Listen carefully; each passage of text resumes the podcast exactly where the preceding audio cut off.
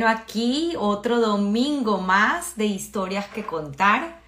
Bueno, realmente feliz que ya hemos llegado al programa número 50 y hoy tenemos un invitado muy especial con una historia realmente extraordinaria. Estoy segura que va a ser de muchas eh, lecciones de vida, ¿no? Y bueno, así como él me lo pidió, acabamos de hablar ahorita, eh, tendrá unas reflexiones interesantes acerca de lo que él aprendió, pues de la historia de, de sus padres y de sus abuelos. Así que, bueno, feliz, feliz nuevamente de tenerlos. Así que vamos a hacer esta invitación inmediatamente a Henry, a Henry Grunberg, para que nos haga su historia. Ya esperando que Henry se conecte. Ahí está, muy rápido. Hola, sí. Qué maravilla, Henry. Bueno, feliz de tenerte hoy en este programa. Eh, estaba contándole a la audiencia que ya eres el número 51. Así que maravilloso, de verdad estoy muy feliz de este proyecto que comenzó el año pasado y que los protagonistas, como siempre digo, son ustedes, ¿no? Contando su, su historia, su historia personal y agradecida eh, nuevamente, lo digo en público siempre, de abrirse y de contar esta historia para que todos podamos escucharla y aprender, porque esa es la idea, ¿no? Aprender. Y lo importante de honrar nuestro pasado. Así que toda la cámara es tuya hoy. Eh, me parece algo muy particular porque creo que es una de las pocas veces que tú estás al frente de la cámara y no detrás. definitivamente eh, me he escondido detrás de la cámara y cada vez que puedo lo hago y es la mejor excusa para acercarse a la vida de otros y a, las historias de otros. Porque si tú me preguntas que cómo me defino yo, yo me defino como un storyteller. No me defino como un videógrafo o un fotógrafo o actor de teatro amateur que fui me defino como un relator de historias y toda la vida he sido un relator de historias y aprecio muchísimo y tengo el honor de haber sido invitado por ti en esta iniciativa espectacular que has venido haciendo. No es fácil, yo he estado de, tu lado eh, entrevistando personas, em, es complicado, pero noto en ti una curiosidad contagiosa y, mm. y eso no solamente lo siento yo, lo sienten los cientos de seguidores que van creciendo porque está haciendo un trabajo muy importante. Está recolectando unas historias fantásticas que inspiran a muchos. Y eso es muy valioso. Te felicito y muchísimas gracias por invitarme. Muchas gracias, Henry. Bueno, no se hable más y comencemos con, con esta historia porque sé que es fascinante. Eh, sé que vamos a ir a hacer un viaje al pasado eh, un viaje para eh, encontrar respuestas tal vez de cosas que, que tú haces hoy, que a lo mejor uno no se pone detalladamente a entender por qué. Y pues una historia también de valentía, de mucha valentía, tanto del lado de tu padre como del lado de tu madre. Entonces, si quieres, vamos a comenzar con Benjamín. Bueno, sí, muy admirado. Mi padre falleció hace aproximadamente 22 años. Eh, y para mí ha sido una marca indeleble en, mi persona, como todas las personas que pasan por nuestras vidas. Pero siendo que falleció a una temprana edad, pues tenía casi mi edad, falleció a los 60 años, eh, se enfermó a los 60, falleció a los 63. Em, supongo que pasó como a un panteón especial y ha dado tiempo de reflexionar y, y, pero definitivamente mi papá viene de Rumania, em, escapado de la guerra vía Israel con sus padres. De Chernobyl, ¿correcto? Chernobyl, correcto. Es, era un, un pueblo o una ciudad eh, conocida como la pequeña París de, de Rumania. Eh, tuve la fortuna de ir con mi hermano Daniel, al cual eh, tenemos una amistad muy especial en el año 2009 y visitamos esas calles y esa ciudad y ese pueblo lleno de judaísmo por donde vayas. Es impresionante. Tenían museos, tenían este, eh, sinagogas enormes, edificios de seis, siete pisos para lo que eran eh, eh, los servicios sociales comunitarios. Una, vida increíble. esa ciudad fue convertida en un gueto. Mi padre vivió en ese gueto con sus padres y siendo un jovencito de cinco o seis años, es de esos que se escapaba por las paredes de, de las murallas del gueto a buscar comida. Eh, mi madre y mi padre contaban de que él recolectaba el tabaco que botaban de los, eh, de, los cigarrillos viejos y entonces lo, lo revendía. Eh, una persona que aprendió a crecer en la calle, a los tres años queda, queda huérfano de madre Frida, Frida. Su madre, Frida Galitz, sí, eh, fallece aproximadamente en el 37. Mi papá nació en el 34. Y fallece y muy joven. Y la verdad es que él se crió en la calle. Y esa, esa resilience, esa fortaleza que te da el haber crecido prácticamente solo, eh, se reflejó en toda su vida. Eh, mi mamá tuvo una, eh, una evolución distinta.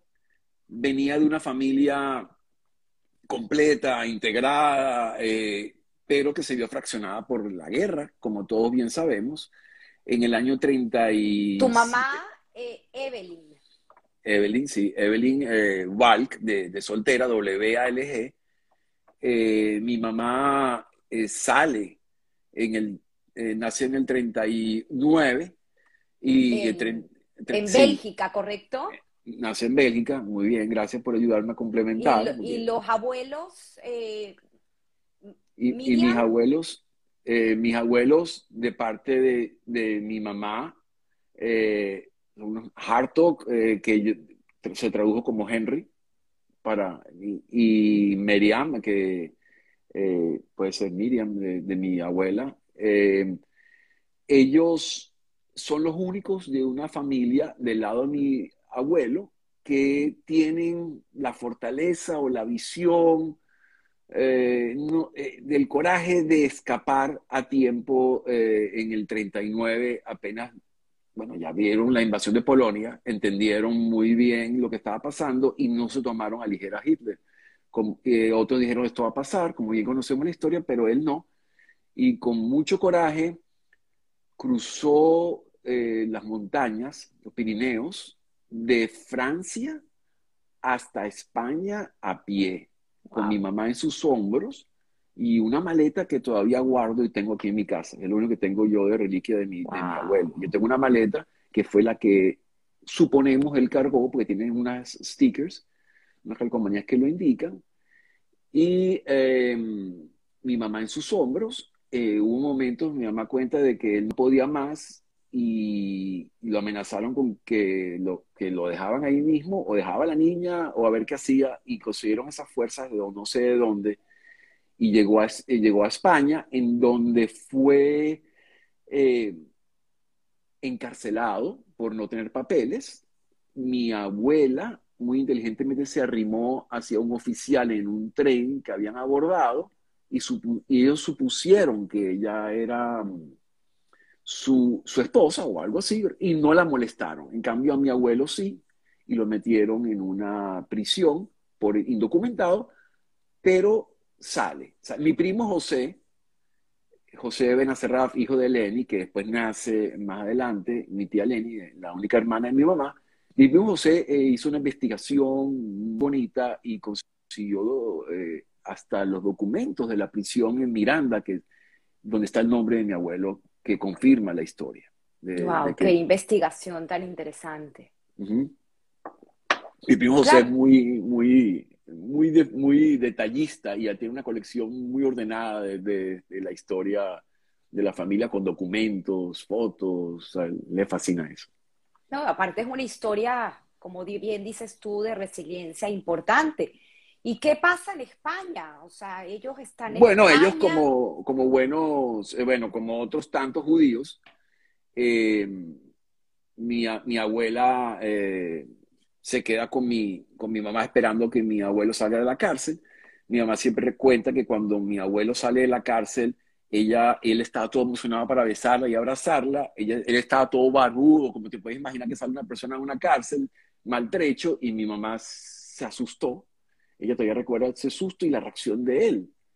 Eh, después, eh, suponemos que vía Portugal, la agencia judía los ayuda a escapar de Europa y llegan a Jamaica, porque mi abuelo había nacido en Holanda, mi abuela había nacido en Polonia, y como holandés y habían vivido en Bélgica, ellos lograron este, entrar a ese displaced camp, campo de refugiados, en Jamaica. Allí eh, nace mi tía Lenny.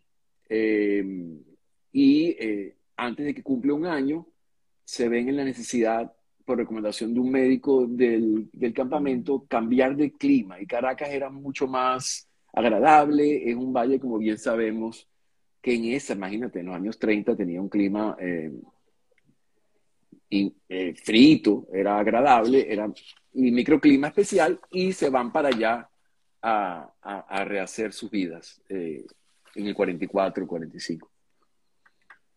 ¿Y cómo, para hacer aquí un paréntesis, cómo llega los abuelos Grunberg a Venezuela? Porque llega tu abuelo. Eh, bueno, mi abuelo quedó, viudo, sí, al terminar la guerra, y yo, por cierto, tengo una, foto, sí, tengo una foto de mi abuelo León, eh, que no sé cómo llegó a mis manos, o sea, o sea, de mi mamá, pero no sé cómo se salvó. Esto es en el 37. Esta señora que vean, ven aquí es, de Frida, que murió muy joven. Esta es una hermana, este es mi papá, este es Benjamín Grunberg y este es León. Y esta es una hermana que también falleció después en Israel como a los treinta y pico de años. Eh, y, bueno, murió muy joven también. Aquí tengo una foto de mi mamá. Esta es mi mamá, mira qué linda. Mm, qué bonita. Y esta es mi abuela. Eh, en, esto ya es en Venezuela. Esto ya es en Venezuela, fuera de peligro pero no fueron angustias. Ellos como un buen grupo de inmigrantes, es decir, yo tengo la historia de mi mamá más completa que la de mi papá. Como, para saber, bueno, entender, eh, mi papá falleció hace veintipico de años, he tenido más oportunidad de hablar con mi mamá.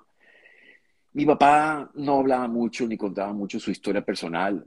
Y, y armándolo por pedazos, tenemos versiones encontradas. Mi papá también era un good storyteller e inventaba muchos cuentos. Mm. Entonces, eh, tenemos historia por un lado que le contaba a mi hermano, mi mamá le cuenta otra, entonces yo no sé qué, cuál es la versión oficial. Lo que te he contado de que sé es lo que podemos entender como que podía ser eh, probablemente. Bueno, como, como que fue oficial del ejército. Sí, eh, cuando uno llega a Israel, joven, después de la guerra, eh, como emigró muchísima de la comunidad rumana, judía rumana, fue a Israel. Era una época muy difícil, en los años 50, inmediatamente recién creado el Estado, mucho razonamiento. Él entra al ejército y fue oficial de entrenamiento. Él educó eh, soldados y accidentalmente le pegó un tiro a uno en el pie y, y, lo, y lo degradan y sale del ejército. Quizás hubiera hecho carrera militar, pero eso fue suficiente para, para cambiar sus planes mi abuelo era técnico textil, León, lo cual yo supongo que eso le salvó la vida, el mejor estatus en el gueto, porque en el gueto los que podían ayudar al, régimen en una fábrica de, uniformes y similares, según leí un libro de Oswald que relata muy bien la vida en el gueto de, y en la época en, en Chernobyl. Entonces, yo supongo que como mi papá siempre habla del gueto y nunca habla del campo de concentración, ellos no salieron del gueto. Y, mi abuelo, como técnico textil, fue importado a Caracas para ayudar en las fábricas, empezando la comunidad. No sabemos muy bien quién lo trajo, eh, para que fuese como el jefe textil de esta fábrica, de, los venezolanos que empezaban en el mundo industrial eh, en Caracas. Y después él jala a mi papá, le insiste que venga, que vaya a Caracas, que vaya a Caracas. Y mi papá tenía 20 cortos años. Eh, y va, él va. Y al final se pelean y hasta compiten. Este, ellos peleaban muchísimo, mi, mi papá y su, y, su papá, León. Qué interesante. Y hay un personaje importante, porque luego vamos a relatar la historia, pero tu papá se vuelve a casar. Y no, mi abuelo, mi abuelo. Tu abuelo, perdón, tu abuelo se vuelve a casar y tiene... Mi abuelo se vuelve a casar en, en Israel con una sobreviviente del, del holocausto, o en el display, no sabemos dónde la conoce, ella se llamaba Ita, no conozco, no, recuerdo su apellido, y tuvo una hermana. Eh, mi papá tuvo una media hermana que aún vive, eh, no está muy bien de salud, vive aquí en Florida, eh, se llama Greta, que hay una foto de su matrimonio, era muy linda. Y por estas cosas de la vida, Greta fue la responsable de que mi tío Armando y Lenny, ella fue el cupido, Greta fue el, cupido que los unió y eh, se conocieron eh, ya en los 50 y, y, bueno, es otra feliz, feliz historia de, de amor de mi, mi, mi, tío Armando y mi tía Lenny. Es increíble la historia. Y sigue la historia porque eh, me cuentas o me contaba fuera de cámara que gran parte de la familia por el lado de Evelyn, pues fallecieron desgraciadamente en el holocausto, no pudieron contar su historia, pero hay una sobreviviente, dos sobrevivientes. Sí, cuando mis, eh, cuando mis abuelos llegan a Caracas, eh, ellos se instalan, em, en el 44, ¿correcto? En el 44, sí. del 44, según pudimos recapitular un poco la historia. Sí, sí, sí. Esa es otra de las cosas que te aplaudo, que has ayudado a todos tus entrevistados a ordenar esos recuerdos, mm. que pocos motivados nos encontrábamos para ponerlos en donde deben estar. Y ahí te felicito porque haces una... Además que tu curiosidad es contagiosa. Bueno, pude hablar con Lenny. Y, Exacto, y, vas allá. Historia. Sí, sí, sí. Además que tienes, tú tienes una relación con, con, mi prima Maggie, entonces te, te Pudimos hablar con Lenny y Lenny es la que un poco cuenta que ella tenía meses cuando llegó a Venezuela y ella nació en enero del 44 en el campo de refugiados en Jamaica. Sí, eh, hay poca gente eh, que, que, que, vive hoy en día, que, y mi tía es una de ellas, que nació en ese campo de refugiados en Jamaica, y mucha gente ni siquiera sabe que existió ese campo de refugiados en Jamaica. Pero sí, en Jamaica hubo campo de refugiados y, y, hay unas fotos por ahí que vi de ella. Eh, mi, mi abuela una especie de casas de madera, muy básico, pero era todo mejor que Europa. Entonces, cuando llegan a Caracas, mi, mi, mi abuela era, era peletera ella sabía hacer abrigos, porque esa era la, eh, la, industria que manejaba la familia por años en Europa. Mi abuelo era contable y hacían un team perfecto y abrieron una peletería en Caracas, aunque usted no lo crea, se vendían pieles en Caracas. Si ustedes ven fotos de los años 50, 60, deja a las mujeres muy elegantes con sus estolas y sus... Entonces, compraban las, telas, mi tía, mi, mamá, mi abuela sabía eh, coserlas, construir los abrigos, y montaron poco a poco esa tienda de peletería. y después sé que abrió una ferretería. O sea, poco a poco, pero trabajaban mucho, trabajaban mucho, atendían poco a las niñas. Mi mamá recuerda que ella nunca le celebraron cumpleaños porque nunca tenían tiempo para eso, para celebrar, porque había que, era ese, ese survival mode que, que es un chiste comparado con el que tuvimos que vivir nosotros en Fast Forward en el futuro al mudarnos de país. Eso fue realmente... Eh, eh, eh, eh, con las uñas y sin nada con que arrancar, más lo que llevabas contigo y tu, y tu estímulo por sobrevivir. entonces... ¿Cómo, llegan, ¿cómo llegan estas sobrinas? Al terminar la guerra, mi, mi, abuelo empieza a buscar, empieza a buscar, como muchos que se lograron salvar, con la Cruz Roja, empieza a buscar qué, qué, qué familiares están vivos y encuentra a dos sobrinas, Lea y Annie, que le decimos Annie, pues su nombre era Ana, pero todo el mundo la conoce por Annie, que después fue Reinfeldt, es Walk. Eh, esas dos las conoce, y Lea, que después fue Dines, que se casó también con un señor que se llama Elías Dines, las consigue, ellas sobrevivieron porque ella siempre, su madre le decían, regresen a la casa, pase lo que pase. Y ellas regresaron a la casa y se encontraron con algunas fotos guardadas por los vecinos y más nada, ellas dos solas. Fueron a la Cruz Roja y eh, los mandaron a Caracas, donde estaba este tío. Wow. Que era mi, mi, y llegan a una casa de sobrevivientes, dos sobrevivientes, a circunstancias que era como que ah, apretados, la abuela de luz. Adolescentes, ¿no? Ellas eran adolescentes, sí, mi tía debía haber tenido 15 años, Ani, 15, eh, 15, 16 y, y, Lea 17, 18, sí. Mm. Wow, qué historias. Fue difícil, este, eh, las acogieron, las ayudaron hasta donde pudieron, Después ellas, como ya pronto tuvieron edades casaderas, apenas, apenas pudieron, armaron sus vidas. En esa época la gente se casaba joven, no matter what. Y sobre todo las mujeres. Y se casaron jóvenes. Eh, Annie se casó con eh, Zalman, le decíamos Selmon Reinfeldt, que el papá de Leo y Miguel, muy conocido Leo el fotógrafo y Miguel el artista y fotógrafo también. Y, eh, y Lea tuvo un solo hijo, Mauri Dines, que vive hoy en día en Europa. Y Leo y Miguel viven aquí en Miami.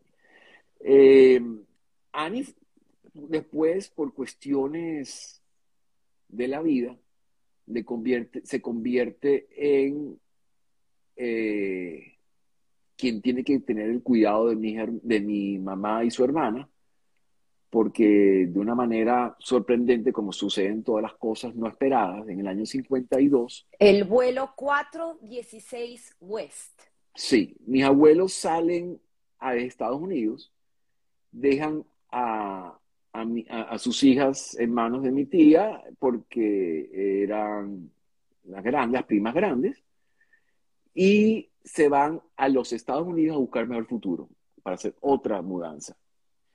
Mi abuelo no se acostumbraba a Caracas, le sentía que era muy pueblerino, él venía de la gran ciudad, de Bruselas, eran gente culta, gente muy preparada, y Caracas era muy pueblerino, y, y él no se encontraba, él quería ir a Estados Unidos, quería precisamente a California, a Los Ángeles. No tenía mucho dinero, y les tocó y tomaron un vuelo económico. En esa época, en las aviones, había muchos aviones que venían de la Segunda Guerra Mundial, que era como resto de la Segunda Guerra Mundial, y pilotos que también eran como restos de la Segunda Guerra Mundial, tomaron un avión que le tardaba llegar desde New Jersey, que fue el destino donde ellos tomaron este avión, hasta Los Ángeles, como 35 horas de vuelo. 35 horas de vuelo, porque parado donde no te imaginabas. Hay un documental interesante en, YouTube que encontramos, y encontramos documentos todos en Internet, Internet es una maravilla, donde narran toda la historia de este vuelo, que lamentablemente apenas 10 millas de su destino se estrelló contra las montañas de Los Ángeles, falleciendo los 29 eh, pasajeros y tripulantes. Todo el mundo que estaba dentro del avión falleció de manera instantánea porque el tren de aterrizaje chocó contra las montañas. Mm.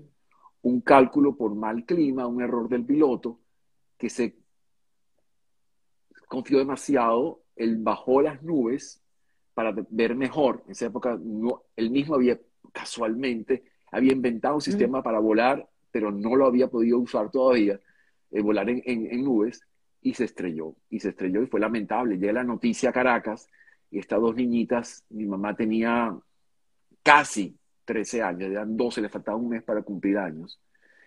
Y, mi tía cinco menos, 8. Ocho años. Ocho añitos. Increíble. Quedan entonces, huérfanas. quedan huérfanas de repente, entonces es huérfandad sobre huérfandad, porque están huérfanas de familia, huérfanas de país, huérfanas, la comunidad los ayuda donde pudo. Eh, Félix y, Judith Van Damme, muy amigos de mis padres, eh, mi mamá aún todavía la recuerdo con mucho cariño, Félix Valdame es el padre, eh, el abuelo, el patriarca de la familia Van muy, muy famosa y muy conocida en Venezuela, abuelo de mi gran amigo Emilio, que crecimos juntos.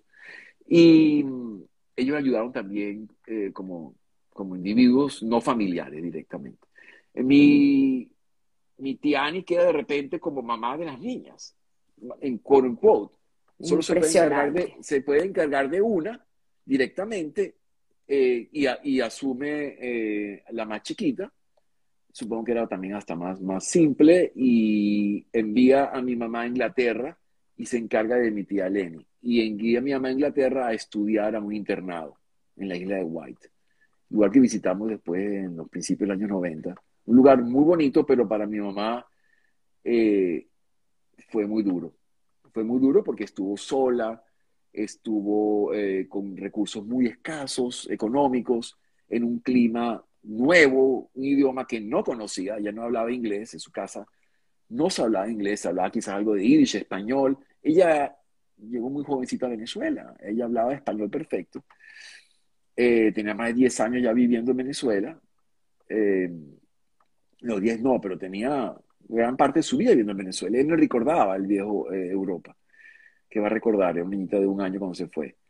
Y la pasó muy duro, pero aprendió una profesión que era muy valiosa, era eh, secretaria bilingüe, y después lo practicó en Venezuela. Yo le contaba con mucho orgullo que mi mamá fue secretaria en el Hotel Humboldt y subía todos los días en el teleférico. Y también fue secretaria bilingüe en varias corporaciones. Ayudó muchísimo a mi papá, que mi papá no tenía profesión cuando se casaron también muy jóvenes y mi papá era comerciante y hacía una otra cosa, mi mamá establemente, y trabaja muy duro también los dos. Se repitió otra vez el, el, el, modelo de trabajar duro para sobrevivir. Es impresionante esta historia que cuentas, porque poniendo en contexto todas estas situaciones de, de guerra, ¿no? O estos abuelos que salen huyendo eh, porque tienen esa visión para salvar a su familia y trágicamente terminan falleciendo en este trágico accidente y dejando huérfanas a estas dos niñas. Es impresionante la historia, la, la verdad es. Wow. Sí, sí, sí. Finalmente, tu, tu, mamá y, y se encuentra y, con tu papá en el 56, que es cuando se casan. Sí, eh, con... en una fiesta, en una fiesta los, eh, los invita, eh, creo que estaban haciendo chaperón uno de otro, alguien, ellos eh, entonces, creo que Redensky, el señor Redensky, que en paz descanse, eh, estaba buscando un chaperón. Fue un, fue un encuentro casual en un mundo donde los jóvenes trataban de reencontrarse, hacer familias. Mi, mi papá venía con un grupo de amigos de Israel, en ellos, entre ellos estaba el papá de, de mi querido fallecido amigo León Herdan, eh, eh el señor Herdan, y otros Spiegel, era un grupo de amigos que venían de Israel, eh, no hablaban casi español, eran jóvenes, muy activos, fiesteros. Mi mamá era más tranquila, pero ese, esa mezcla de sal y pimienta eh, funcionó a los seis meses de conocerse ese caso. Claro, porque tu papá estaba casi recién llegado, ¿no? Ellos llegaron en el 55 a Venezuela. Sí, sí, sí, sí. Y, mi papá era, mi papá no le tenía miedo a nada. Y eso es parte de, de, las enseñanzas que yo, para él la palabra fear, la palabra miedo, la palabra no se puede, no existía. Entonces, él hacía todo, todo lo que se le pasaba enfrente y lo hacía como si supiese mucho hacerlo. A veces tenía éxito, a veces no, pero esa confianza en sí mismo eh, eh, era contagioso también, volviendo a ese tema. Eh, increíble. Y bueno, comienzan a formar esta familia donde tú eres el segundo de tres hermanos? Sí, sí, nace primero mi hermana Vivian, que tiene tres años más que yo, eh, es mi hermana mayor, siempre ha tenido ese rol de hermana mayor, es, eh, tenía dos mamás, como chiquito eso es un fastidio, tener dos mamás, que, y, y, mi mamá, y Vivian también muy protectora, tiene un sentimiento, instinto materno, muy, ella es muy buena con sus hijos, es muy cariñosa y bueno, yo fui su primera práctica como, como chiquito. Quizás eh, eh, demasiado para un chiquito y típico que jugábamos, pero también peleábamos. Y, y yo, yo, pero eh, yo le atribuyo a, Vivian que me introdujera primero en el primer mundo de los, de los juegos, porque para mí el juego es una cosa muy importante. Yo soy una persona muy lúdica y, y yo jugaba con Vivian a muñecas, pero yo era Ken. Y, eh, el Ken que se movía así, ¿no? Que tenía las manos así, pero me ponía nervioso porque yo necesitaba más flexibilidad. Después mi, mi juguete favorito fue un G.I. Joe que aún guardo, by the way. Que pasó de generación en generación. Y los cuentos de Cricri. Eso me oh. parece fascinante. Sí, sí, sí, sí. Yo, yo por aquí, bueno, no lo puse aquí a mano, pero también guardo eh, yo soy una persona que guardo como elementos que para mí son importantes. Una vez, una vez un, una psicólogo, eh, estábamos en una especie de dinámica de grupo para líderes comunitarios y nos dicen, sáquense de su bolsillo lo que tienen ustedes guardado. ¿Qué llevan ustedes en el bolsillo? Y hablen, saquen su llavero de su carro y hablen de qué significa ese llavero para ustedes. Yo saco mi llavero que tengo aquí cerca y yo tengo una B en el llavero este llavero era de mi papá. Y yo no me llamo por B, es por Benjamín. y yo lo llevaba conmigo. Y es increíble como she was right. Es decir, yo siempre cargo llevaba conmigo y cada vez que rezo, yo mi acá, yo la doy en esta cajita, aquí tengo monedas, y yo mi acá la saco aquí y yo pienso que estoy dándole honor a mi papá. Wow. Que este monedero yo sé que él usaba para llevar en las monedas cuando valían algo en Venezuela, los bolívares. Él llevaba sus bolívares en esta, y yo esto lo llevo todos los días y lo veo todos los días y saco de aquí la acá. Eh, entonces... Me, me, preguntan aquí de la audiencia, es que nazi, eh, que te pregunta sobre los juegos de los soldaditos. Oh, yes. Para mí, eh, yo soy una persona muy pacífica, pero me fascina la guerra. Eh, no tengo armas, pero me fascinaban las películas de guerra. Y los Little Soldiers, soldaditos, yo jugaba ahora. Y con León Herdan, que en paz descanse, mi querido amigo que falleció a los 33 años. Fue un golpe muy duro para todos nuestros compañeros del, del colegio. Siempre eh, recordado, amén. Invertíamos horas y horas encerrados inventando. Yo tenía un solo G.I. Joe, que como te comenté ya lo tengo, que es un, soldado, ese sí era articulado, y jugábamos horas y horas con, eh, a, a, eso. Entonces, para mí la vida siempre ha sido como un canvas, como un espacio donde yo pueda desarrollar mi creatividad. Entonces, esos, esos juegos de, de, de, pretender ser algo, alguien o historias, crear historias, eh, empezó conmigo desde muy pequeño. Empezó con mi hermana jugando con, sus muñecas y después en el edificio donde nos mudamos a la Alta Florida había un jardín espectacular y en ese jardín se convertía en mil cosas. Ese jardín era de repente un mar y el banquito que estaba al lado era un barco y éramos náufragos y caíamos al agua.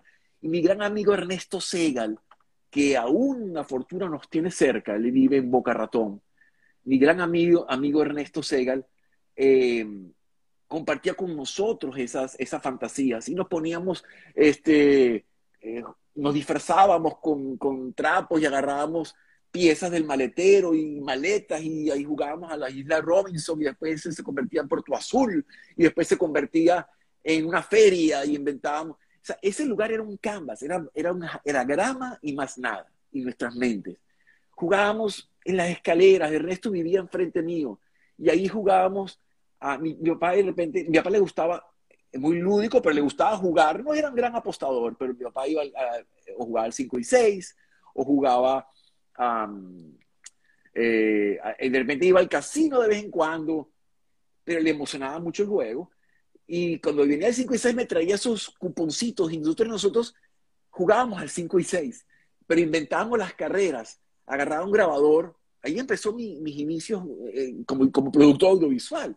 Agarraba un grabador y yo agarraba la Gaceta Hípica, que era el, el, el donde salían cada uno de los caballos, y yo inventaba una carrera escondido en un cuarto y empezaba así, iba corriendo el caballo, y le daba un ganador. Y afuera estaba Ernesto Segal, Ariel Segal, eh, otros vecinos apostando a los caballos. Y después oían la carrera que yo grababa y pagábamos con billetes de monopolio a los ganadores.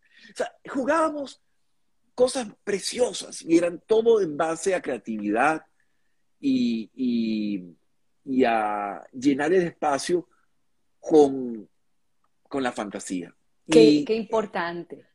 Y eso personalmente eh, lo, lo, yo lo asumí como profesión. Eh, al resto de mis compañeros les sirvió como complemento de su personalidad. Para mí se convirtió en una profesión porque a mí me apasionaba mucho. Y mi papá no era gran camarógrafo, pero tenía unas cámaras que yo terminé usando. Una cámara de cine Super 8, donde grabé a mi, a mi, filmé a mi hermanito cuando yo tenía 18, eh, no, 16, 17 años. Tu primera película, podemos decir. Sí, disfrazado de soldado. Mi hermanito Daniel era mi modelo, era mi modelo con fotografía. Entonces yo fui a un campamento de, tuve la fortuna de mis padres me mandaron a los 14 años a un campamento en Estados Unidos donde aprendí un poquito inglés y aprendí fotografía. Ahí empecé a contactarme entonces directamente a los 14 años con la magia del revelado. La fotografía en blanco y negro era una maravilla era, tú eras un mago, tú agarrabas, tomabas una foto y un papel en blanco, ¡plá! se convertía en algo. Entonces jugaba y practicaba y experimentaba, agarré todo el dinero de mi bar mitzvah y me compré una ampliadora me metí en el baño donde, del servicio de mi casa y ahí revelaba. Y se me pasaban horas experimentando. Yo no era muy bueno en los deportes, no soy muy bueno en los deportes, este, pero yo soy más el carácter intelectual. Pero había mi tamaño, siempre fui alto, siempre fui eh, corpulento, siempre pensaban que era un buen, un buen pelotero, un buen basquetbolista, y fui la decepción de más de un equipo, porque eh, soy muy torpe con mis manos, eh, ese no es mi fuerte definitivamente, pero tú sabes cómo son las cosas. Aquí tengo una foto de las primeras fotos que yo revelé, mira, está mi hermano, que era mi modelo, Daniel, y, y, el, y el, zoológico de Caricuao, un elefantito que siempre yo tomaba fotos ahí en el Caricuao y, y lo llevaba. Wow, unas joyas. Y en esos experimentos aquí hay un, un autorretrato. Cuando yo tenía un perfil más bonito, cuando yo le digo a la gente que mi nariz era más chiquita, aquí está una prueba. Mi esposa no puede creer cómo me cambió la nariz. Este, este era, esto es un experimento de fotografía. Esto se llama LIT. Esto es una fotografía de alto contraste. Yo con mi amigo Bernardo Becker, eh, eh, ya en quinto año, eh, los dos compartíamos esa pasión por la fotografía y tenía y entonces unimos los equipos de él, que él tenía equipos más sofisticados que yo, nos reuníamos en, el sótano de su, de su, casa, que aún vive él todavía en, la Florida, en la Alta Florida, no, en San Rafael de la Florida, y revelábamos y jugábamos. Mi primer negocio fue con el Colegio Mora de Luces. Nos con el, Benjamín querido director Benjamín Schomstein, increíble anécdota. Nos, nos acercamos, yo le digo, Bernardo, porque yo siempre he sido como muy audaz. Y para quienes no conocen quién es Bernardo Becker, Bernardo Becker hoy en día es un médico, o sea, no, no siguió el camino de la... No, no, pero un momento, él es médico, yo insisto, y no sé si me va a decir que estoy loco, pero Bernardo no se metió en, el, en la computación, porque la fotografía era un gran hobby, pero la computación era su pasión, porque en su familia la tradición médica era muy pesada y él la siguió casi by default, pero él hubiera sido también tremendo ingeniero de computación. Wow. Bueno, Bernardo, nunca es tarde si nos estás escuchando. Él lo sabe, él lo sabe. Em, y entonces juntos yo me acerco de Benjamin Somstein y le digo, eh, con mucha audacia, estábamos en cuarto año de bachillerato. ¿Estás hablando yo, qué año en el qué año te graduaste? 78. Ok. 78. Nosotros nos grabamos en el 80. Entonces fue el 79, por ahí. Entonces le digo a, a Benjamín queremos tomar las fotos de carnet de todo el colegio. En esa época el colegio tenía 700, 800 alumnos, creo. Eh, porque eso lo hacía X. No investigamos el mercado. Entonces él quedó sorprendido. Él aún lo recuerda de tantas cosas que Benjamín, te puede decir, Benjamín lo recuerda. Y él dijo que estos niñitos sí son audaces y además dijo Benjamín, nos contó hoy, nos dieron un precio regalado. Bernardo y yo estábamos felices por lo que estábamos cobrando. Nos dijo que sí, no lo podíamos creer. Y después, ¿qué hacemos con este encargo? Tenemos que tomar 700 eh, fotos y entregar cuatro copias idénticas de cada una en un tiempo límite. Ah, no saben, nos inventamos las mil, hicimos técnicas, estuvimos horas y horas trabajando, días y noches, y entregamos a tiempo correctamente. No sé si hoy en día esa foto se desvaneció, si se existe todavía, pero fue una experiencia comercial increíble. Y, y, allí seguimos, yo también típico que era quien tomaba fotos en, mi, en mi, promoción, para mi campaña. Eh, Benaro y yo hicimos un póster enorme de pared a pared en, nuestro cuarto oscuro. Es decir, yo empecé con la fotografía y después, al graduarme, no sabía que esto se podía estudiar. No sabía que la comunicación. Pero además me parece interesante resaltar, porque es maravilloso tu ingenio de cómo a los últimos años en el colegio presentabas proyectos en forma audiovisual. Era tu, ah, tu iniciativa, increíble. Sí, sí, sí. Yo me di cuenta que muchas veces el impacto audiovisual, y eso sigue siendo Claro, es tu core business hoy en día. El impacto audiovisual muchas veces vale más que el contenido sepan, es un secreto. A veces impactas y la gente queda, le das un solo mensaje simple y, no hace falta ser muy profundo en el contenido porque ese mensaje pasa. La maestra, me acuerdo en clase de historia, eran los movimientos preindependentistas. Y todavía creo que guardo el cassette por ahí. La profesora dijo, hay que hacer un trabajo sobre movimientos preindependentistas. Sí, eh, Francisco de Miranda, ¿se acuerdan? Todas esas cosas. Entonces, a mí me da fastidio ir por la forma tradicional. Yo siempre he tratado, yo siempre he sido una persona unconventional, o sea, no tradicional, buscando la forma. Y me acerco de Mauri Gedali, otro querido amigo que vivíamos no muy lejos y jugábamos también a horas y tardes en ese jardín de fantasías. Y le digo, Mauri, Mauri, ayúdame, tengo una idea. Y nos pusimos con un cassette, cassette de los antiguos, de los que algunos recuerdan, y grabamos parte del texto que estaba en el libro de historia. Y yo me puse a tomar fotos en diapositivas y siguiendo esos, esos cuentos de Cricri que yo escuchaba, que era un disco de, de cuentos y canciones, narro la historia. Cuando toca la presentación del trabajo, nos fuimos al departamento audiovisual, pido prestado al colegio un proyector de diapositivas, digo, profesora, Mauri y yo hicimos un audiovisual. Wow. Con decir eso bastaba. Nos pusieron 20, que para los que son americanos es la nota máxima, como 100. Y Mauri y yo eh, quedamos, la profesora no podía creerlo, el trabajo era de una superficialidad impresionante, era, no podría decir chimbo, pero impactante. Me acuerdo que, a ver, cuando queríamos hablar de sangre, yo agarré un cuchillo, lo puse con mi mano, puse el cuchillo que yo tenía y puse salsa de tomate para hablar de las guerras. Pero wow. we, had, we had fun. Nos Qué buen mensaje pensar fuera de la caja. Excelente Oh, definitivamente. mensaje. Definitivamente.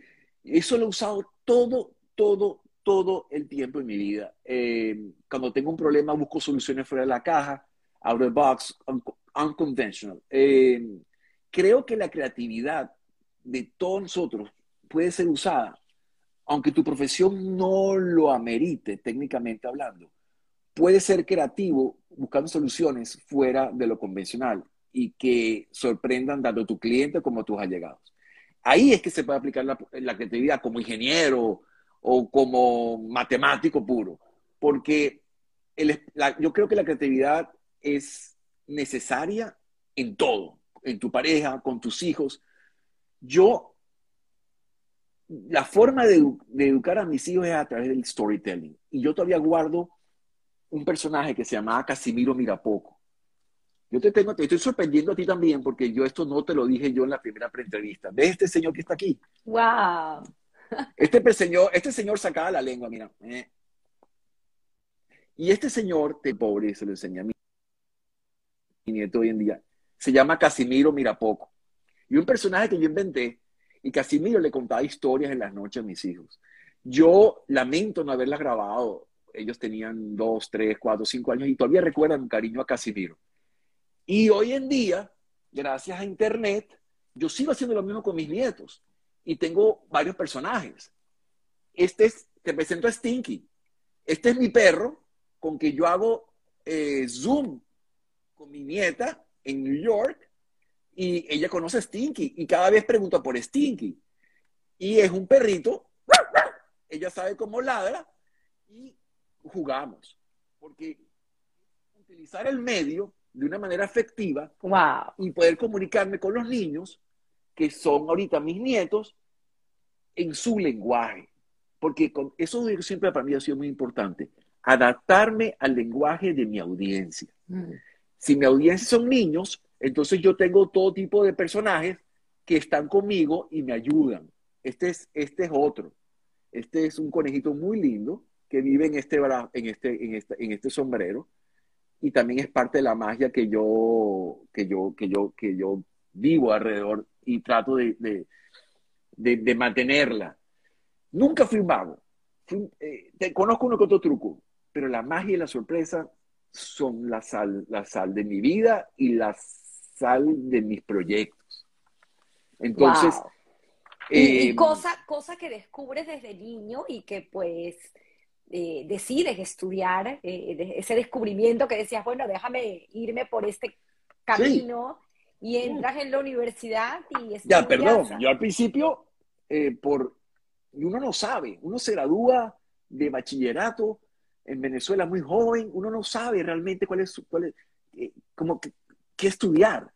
A mí lo que me dijeron es que no seas ingeniero en un examen esto psico profiláctico. no, el, el, el examen psicoprofiláctico no. No, I'm just no, kidding. Definitivamente no. Yeah, it's a joke. Eh, eh, el psicodélico, no, tampoco. El examen psicológico que te hacen en, en el colegio, eh, me dijeron una cosa sí, no seas ingeniero. Yo eso lo sabía, no me lo tienen que decir. Para mí, hardly tenía saqué 14, 12, 13 en, física, química, matemática, las materias 20, 18, 19. O sea, yo sabía muy, muy claro hacia dónde eh, ese sentido. Pero me metí a estudiar eh, ingeniería de sistemas porque no sabía qué hacer eh, en la metropolitana. Y veo que todos mis amigos un buen día se van a los juegos de béisbol y yo tengo que estudiar. Y digo, no, Psicométrico, ya no los recordaron aquí. Ah, psicométrico. Gracias, a mí también se me había olvidado. Yo, yo sí, sabía, sabía que por ahí iba ser live. Entonces, yo digo, no, esto no es para mí. Si mis amigos se pueden ir en el primer examen de matemática y yo tengo que estudiar, esto no es para mí. Entonces le digo a mis padres, lo siento mucho, yo no voy a, yo tenía 18, 19 años, no, entonces no sabía qué hacer. Y me metí a trabajar con mi papá, porque me ofrecieron, yo animaba fiestas infantiles, by the way, nunca te conté eso, yo era animador de fiestas infantiles, y yo jugaba con niños, y la gente pensaba que yo era un tío yo lo que hacía era jugar con niños en las tardes, en los cumpleaños, y, tuve muchísimo éxito, muchísimo éxito como animador en, fiestas infantiles. Eh, no usaba ningún recurso, ni me maquillaba, ni llevaba títeres, ni nada.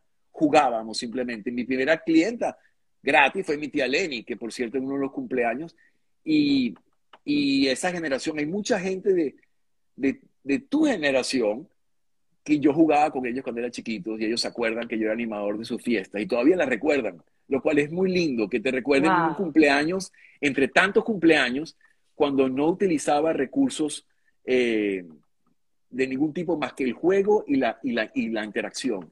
Y tu imaginación, maravillosa. Y la imaginación mía y la de los chicos, sí. Eh, a mí los niños siempre ha sido, yo estaba muy conectado con los niños y mis hijos también han, han heredado eso y son los que ya son padres son excelentes padres.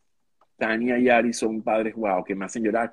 Y Meyer es un tremendo tío y eventualmente será un tremendo padre. Eh, qué bonito, qué bonito, Henry. Rescato aquí también una de tus palabras en nuestra conversación previa, donde te defines como un maestro de emociones. Un fotógrafo es un maestro de emociones. Esa es algo que me encanta y sé que, es algo que tú practicas y que llevas hoy en día. Definitivamente. Y bueno, por ese recorrido de maestro de emociones, después de graduarte de la universidad, eh, fundas eh, esta eh, empresa que se convierte en una empresa muy importante en Venezuela y que comienza a, a dejar el, testimonio de todo lo que fueron bodas y bar mitzvahs y brit y todos estos acontecimientos sociales en la comunidad y también fuera de la comunidad con videojobs.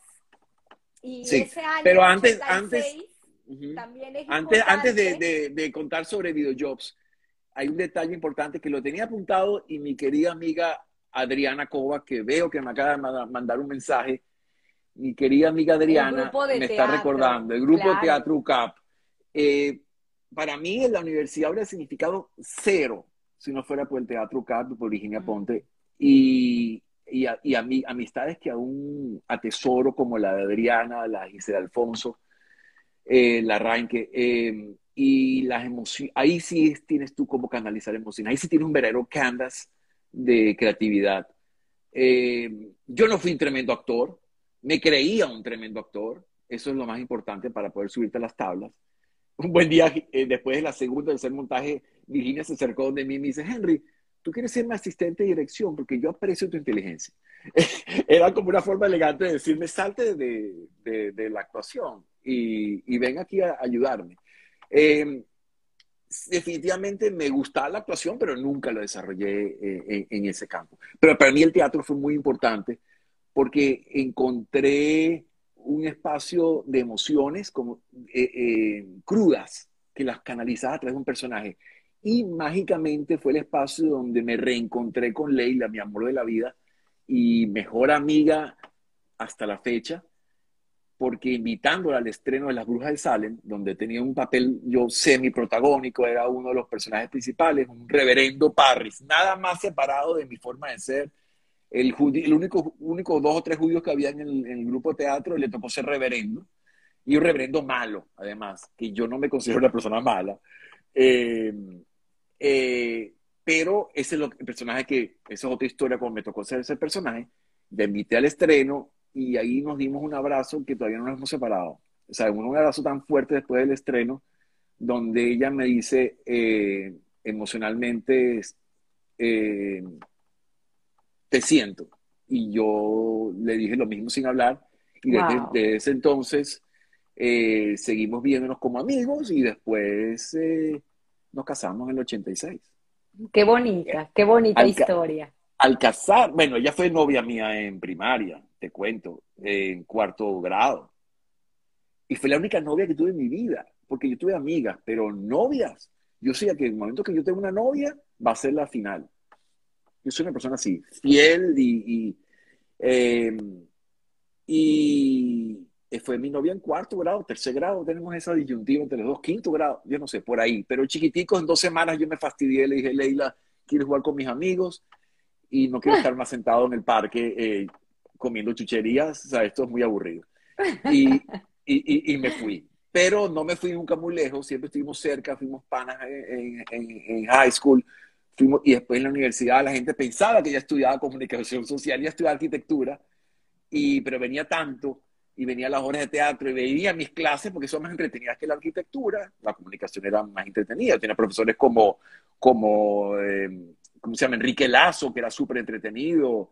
Este, el, teatro era súper entretenido. O sea, yo, tuve espacios muy buenos, muy buenos profesores en la universidad, que aprendí muchísimas cosas. Marcos Reyes Andrade, gente de gran nivel. Eh, entonces, qué, A, salir de la universidad me, caso y tengo que trabajar. Eh, y yo había pasado por varios canales de televisión, había hecho pasantías en Radio Caracas Televisión, había trabajado en Venevisión, con Marianela Salazar, con Gilberto Correa, a los que conocen esos nombres les suena algo, las generaciones actuales no saben quiénes eran esos señores. Eh, llegué a ser productor del programa Al Descubierto de Marianela Salazar sin graduarme. Yo le hacía todos los programas a Marianela y escondido le soplaba las preguntas.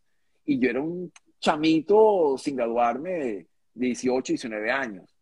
Eh, no, mentira, un poquito más. Tenía 22. Y muy aplicado, porque eras uno de los mejores alumnos del, de la promoción. Eh, reconozco que para mí no fue muy difícil la comunicación. Eh, era, como digo, para mí era como una extensión de, de mi vida y no era como estudiar ingeniería, ni psicología, ni medicina, ¿no? Pero, pero sí, terminé los, los primeros cinco de la promoción. Eh, era muy chévere porque éramos cinco hombres y 75 mujeres, pero yo estaba casado, no, yo estaba empatado con, con, con Leila y no, no aproveché eso. Sin embargo, hiciste un año de derecho. Sí, por presión de mi papá y para, placerlo, estudiaba Derecho en la noche y estudiaba Comunicación en el día, no sé cuál es cuál. Que esa, esa parte creo que también es interesante contarla, aprovechando el, preámbulo de cómo tu padre también se gradúa de abogado, pues a una edad más avanzada. Cierto, eso fue para nosotros una gran enseñanza en la casa y, fue un esfuerzo eh, familiar, porque si bien quien hizo el esfuerzo, el legwork lo hizo él, eh, a nosotros nos tocó sustituir los espacios que él dejaba vacío. Eh, yo tuve mucho más conexión con mi hermano Daniel en base a esa ausencia de mi papá porque estaba estudiando por cuatro o cinco años, se metió a estudiar y trabajaba muy duro también. Entonces... Él tenía 42 eh, años cuando empezó a estudiar, 40 Sí, sí, 42 y trabajando y tenía una empresa, en esa época se llamaba Ben Herrería y Ben Puerta, todo le ponía Ben delante. Eh, entonces, eh, por su nombre.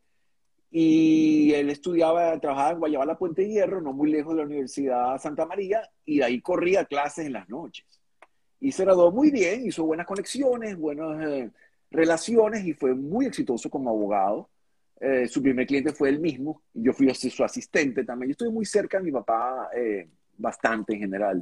y creo que su influencia es inequívoca por eso. Bueno, de, de hecho, es una parte de tu historia increíble porque todo este cuento de videojobs y toda esta, toda esta historia que fue muy interesante. Pues, en bueno, aquí tengo una foto de mi, de, de, mi, de mi persona en, en, en, esa época de videojobs, en primera empresa. El primer dinero que mi papá me presta y, y, haciendo un documental eh, también, porque yo para, siempre producía simultáneo eventos sociales y comerciales. Siempre trataba de estar entre los dos lados porque quería empujar al lado comercial. Aquí está Leila, eh, acompañándome en una filmación. Mm, qué bonito. Sí, eh, eh, no sé si la pueden ver bien ahí, porque como ella estaba conmigo desde el principio, también me apoyó muchísimo profesionalmente, emocionalmente, también trabajó muy duro desde el principio. y bueno, la historia se repite, ¿no? Repite. Aquí tengo una fotico de León, que para descanse, y una foto de tomada por mí, que eran mis experimentos en juventud, está con Sally Cooperstein. en, en Margarita. Cuando yo jugaba fotógrafo también, ya a los 18 años ahí. ¡Wow! ¡Qué bonito! Con León Herdan. Claro. León Herdan, sí. ¡Wow! ¡Qué historias! ¡Qué historias! Y qué bonito que compartas todas estas fotografías con nosotros, Henry. Muchísimas gracias. Yo después volví a teatro. Fíjate que eh, volví a teatro, pero por una oportunidad en el teatro del. del, este, eh, esto es en el teatro de Hebraica. Eh, eh, si me reconocen, yo soy el que, está, que tiene el pelo ahí, ahora no tengo nada y lo tapo con esto para que no refleje mucho la cámara. Eh, este era un teatro, una obra infantil, y aquí Ivo, Ivo era el director, y era una obra infantil, la pasé muy bien, me divertí muchísimo. Eh, era una obra infantil. Creo que ahí es un, el secreto de, de, una persona que logra pues hacer con su carrera su pasión y es pues, divertirse, divertirse. Definitivamente. Qué bonito. Yo, eh, yo siempre le digo eso a mis clientes. Si a mí lo mejor que te puede pasar a ti como cliente es que yo me divierta con tu proyecto. Porque si me divierto, olvídate que vas a recibir mucho más de lo que estás pagando. Y si por lo menos vas a recibir lo que estás invirtiendo en tu, en tu proyecto. Pero sí, ese es mi moto.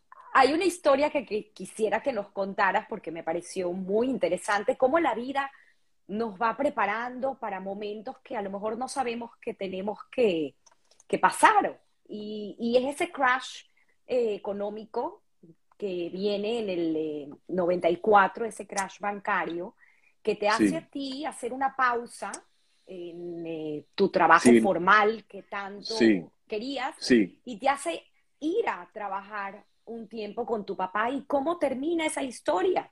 Sí, sí, uno no sabe, uno no sabe cuál es el plan maestro hasta que te toca vivirlo. A veces tienes la fortuna de verlo, a veces no. A veces lo verán tus nietos, a veces lo verán tus bisnietos.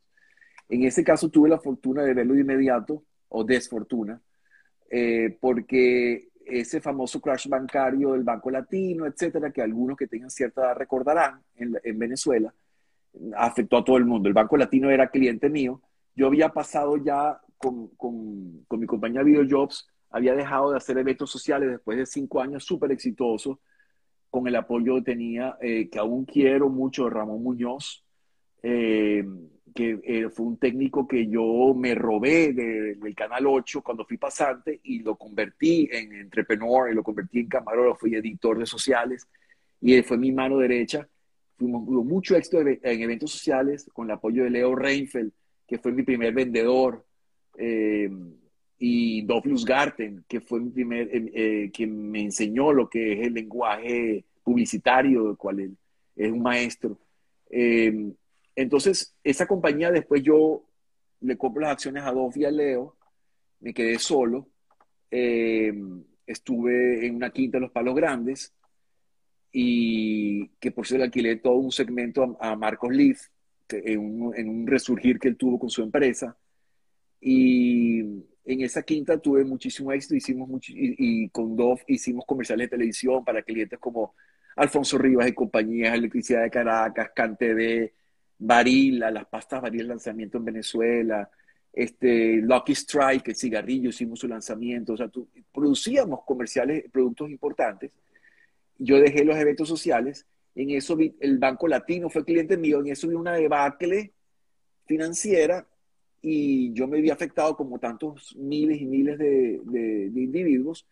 Y decidí refugiarme en la oficina de mi papá, donde él estaba yéndole muy bien, porque cuando, cuando llueve en un lado, el vendedor de paraguas es el que se hace rico.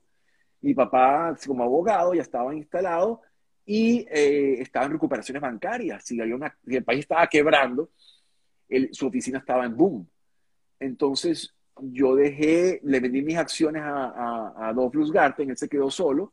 Yo me salí de, mi, de la producción, vengo a trabajar con mi papá y a los meses le declaran una enfermedad terrible que se llama eh, ALS, eh, o lo que ya muy conocido como Lou Gehrig disease. Esta enfermedad se hizo famoso en el 2014 con el, el bucket, Ice Bucket, Challenge.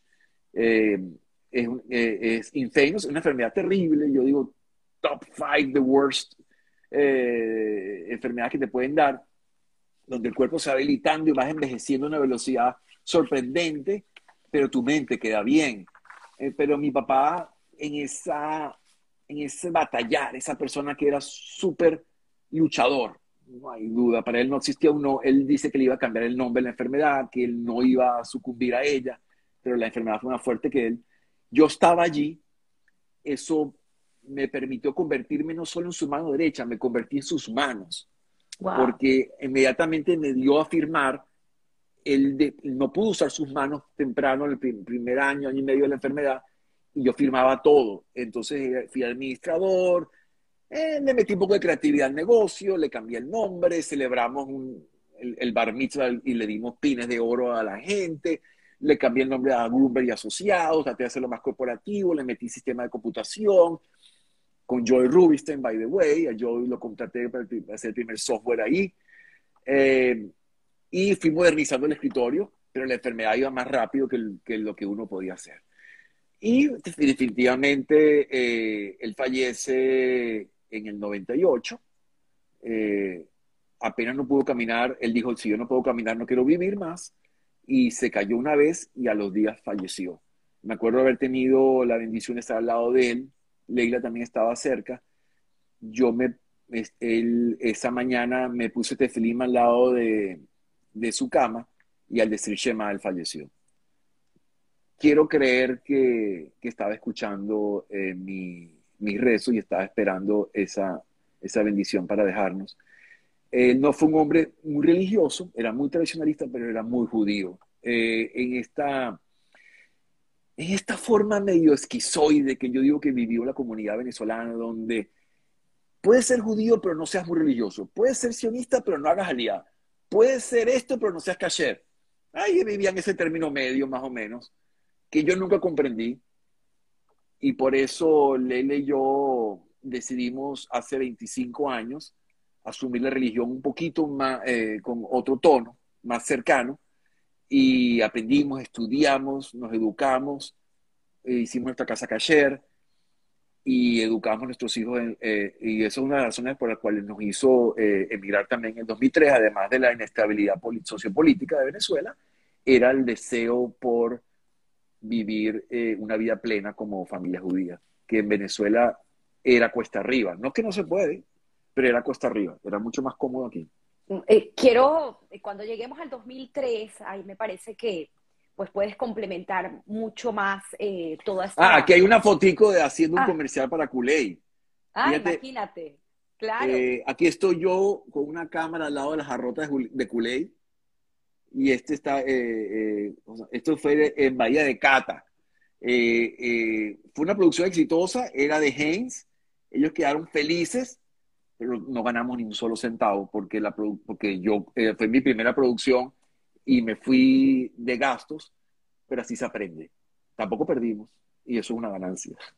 Pero fue mi primer cosa, comercial. Cosa que se repite aquí en Miami. Ahorita vamos a volver al 2003, pero antes de regresar al 2003, creo que hay un episodio de tu vida también que marca quién es en esencia Henry Grunberg, porque es esta pasión de, de entender o de descubrir a base de, de estar detrás de la cámara y ser el que dirige pues o produce estos eh, testimonios de sobrevivientes del holocausto, cosa que, tú has venido haciendo eh, por una larga temporada y te toca producir este documental He hecho varios para el Holocaust Center. pero este, este primero de, que se llama Valió la Pena y que se hace en Venezuela. Ah, eso es en Venezuela, correcto. Pero eso es muy interesante. Valió la Pena fue mi, mi, mi experiencia fílmica más, más importante que he tenido. Es, me quitó esa angustia de querer hacer una, una producción de mayor nivel es como si, eh, yo agradezco haber hecho eso, agradezco muchísimo a Marianne Becker, eh, que en paz descanse, mi querida Marianne, eh, y Dita Cohen, que confiaron en mí, yo tenía 38 años, y confiaron en mí para dirigir y producir este, esta, esta película en el 50 aniversario de la Unión Israelita de Caracas. Todo empezó reuniendo testimonios al estilo de lo que tú estás haciendo formalmente, la, Rebeca Weisberg fue instrumental en esto también, con la experiencia que tienen ellos del Shoah Center de Spielberg, entrevistando personas. Eh, acumulamos entrevistas de los pioneros que todavía estaban junto a nosotros hace veintipico de años, y esa fue la angustia de Marianne, de recolectar la voz y las historias que levantaron la comunidad judía de Caracas. Cuando tenemos, y yo formé parte del equipo de recolección. Ahí me contratan como camarógrafo de las entrevistas simplemente. Pero sucede que tenemos 100 más entrevistas, un trabajo arduo, contactando, te puedes imaginar, tú ya sabes lo que es entrevistar gente. Y eh, dice, aquí tenemos que hacer algo con esto para el 50 aniversario de la Unión. Entonces trabajamos de atrás para adelante. Mi queridísimo amigo Néstor Garrido formó parte de este equipo. Néstor estudió conmigo en la Universidad Católica, aún mantengo estrechos lazos con él, eh, muy uno de los amigos más antiguos también, y ayuda también en el guion. Entonces empezamos a construir de atrás para adelante, con un equipo enorme de personas transcribiendo cientos de entrevistas en papel y sacando eh, pedacitos. ¿Te imaginas el trabajón que eso implica? Eh, y yo me compré entonces y estrené mi Apple y mi primer software de edición no lineal, porque es la mejor forma de hacerlo. Ahora Final Cut Pro, es el software que yo uso, va por la versión 12, 13, y eso fue la 1. Entonces, eh, empezamos, meto todo eso en la computadora y empiezo a hacer este, lo que yo llamo que es como un quiltboard, es como una manta de patchwork. Eh, Mario Nazi, queridísimo y mejor profesor eh, de historia hebrea que puede existir en la tierra, me sirvió como hilo conductor para la historia y se invirtió mucho dinero y tiempo en esta película. Me acuerdo que se gastó cerca de 100 mil dólares. Estamos hablando de Mario Nazi, ¿correcto? Mario, sí, Mario fue, eh, eh, sí, entonces tenía a mi disposición un equipo serio, tenía eh, una productora, tenía equipo de trabajo, tenía presupuesto para vestuario, para recreaciones, fuimos a la zona vieja de Petare, alquilamos carros antiguos, burros, actores, disfraces, fuimos al Museo del Transporte, usamos los trenes antiguos, o sea, fue, lo máximo. Para mí eso fue vivir mis fantasías eh, y yo tenía libertad plena dentro de los objetivos que era hablar de la Unión Israelita de Caracas y sus inicios, eh, trabajar. Se metió, de verdad que nos dieron un apoyo extraordinario y eh, un año de trabajo duro, estrenamos y hubo casi mil personas en la sala de la Unión Israelita el día del estreno la película fue presentada en la Cinemateca Nacional, normalmente, fue, participó en el Festival Internacional de Cine de New York, latino, en su época,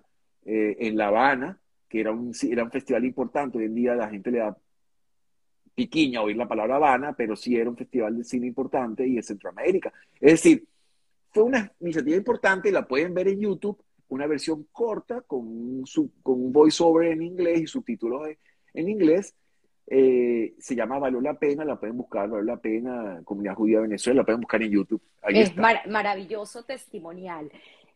Te había hecho una pregunta y me recuerda, si quieres podemos ir un poco para atrás nuevamente, porque tienes una maravillosa anécdota eh, cuando rechazas un trabajo que te ofrecen como director de mercadeo de RCTV. Porque ahí creo que es importante resaltarlo porque volvemos a valores y principios. Y, esa persona que se te aparece en Sabana Grande. Sí, bueno, esa persona, yo siempre... yo siempre, siempre lo he llamado un ángel. Yo he llamado que a mí, yo cuando yo vi un ángel y mis hijos eh, lo creen, eh, porque eso es tal cual como yo lo recuerdo, así fue. Eh, los ángeles existen, los ángeles según la Torá tienen una misión única en la vida, son como unos robots, son enviados por Dios para dar un mensaje o para hacer algo y es todo lo que hacen y después desaparecen. Puede ser que sea, yo no sé, pero yo vi un ángel. Eh, yo estaba trabajando con mi papá eh, en una situación muy, muy difícil, como conté, él estaba enfermo, no era un ambiente de trabajo muy agradable, pero es una misión muy importante la que yo estaba cumpliendo ahí. Eh, pero simultáneamente daba clases de producción y dirección de televisión en las noches en la Universidad Catorello, eh, para como no mantenerme desconectado con mi tema de pasión. Eh, y sucede que mi gran amigo ay, ahora, Belinti, Sammy Belinti, eh, estábamos siempre reunidos hablando y proyectando, inventando programas. y quería inventar un programa con payasos. Ahora escuchándome en alto voy a regresar al tema infantil. Voy a hacer pronto algo con niños porque ahora que tengo los nietos al lado. Eh, entonces, yo paso una ronda de entrevistas en Radio Caracas Televisión. Sami me introduce, me hicieron pruebas para un programa matutino, no las pasé, pero después me hicieron, me hicieron entrevistas a nivel de la gerencia. Eh, y paso, me mandan a hacer un examen psicológico, me hacen entrevistas, me reuní con Gloria Mirós, que ustedes, Gloria Goldschmidt, que algunos de ustedes deben recordar, muy querida Gloria.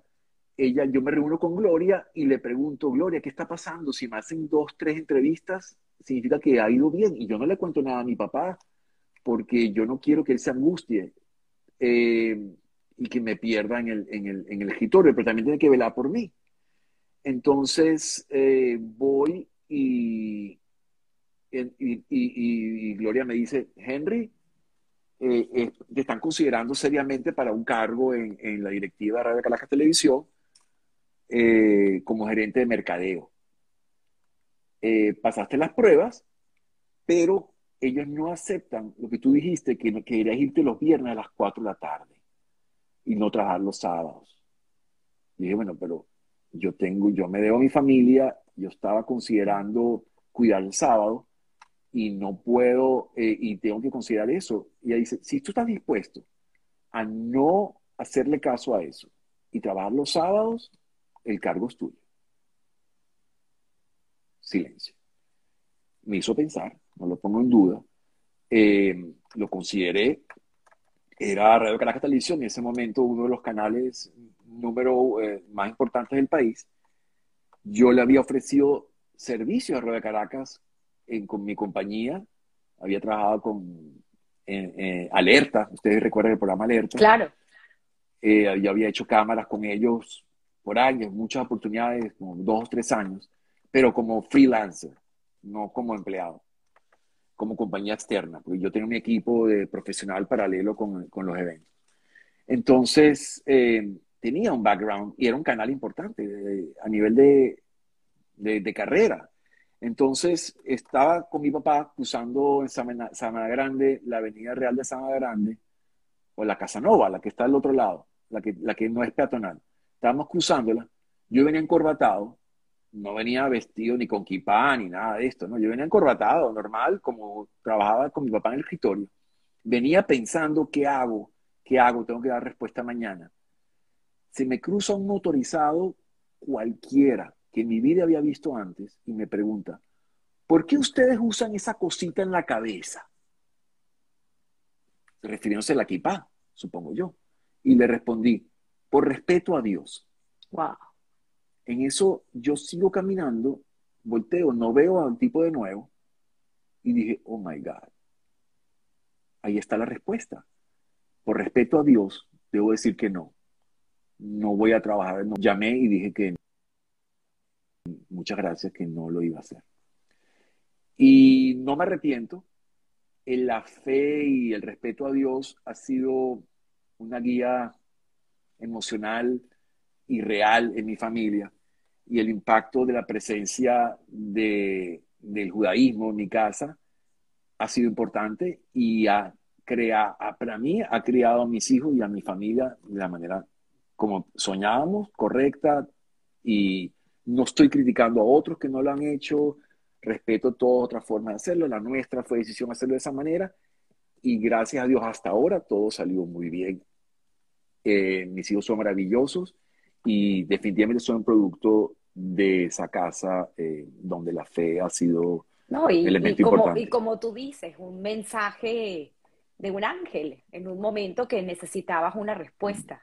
Gracias por compartirlo, Henry. Llega el 2003. Debes tomar la decisión, eh, igual como lo dices, no es cuestionable porque cada uno pues toma la decisión de, de emigrar o no en algún momento.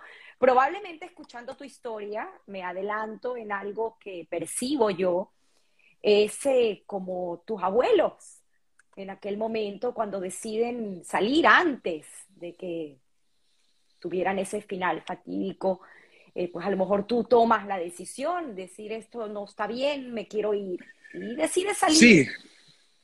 Pero volver a empezar eh, no es fácil.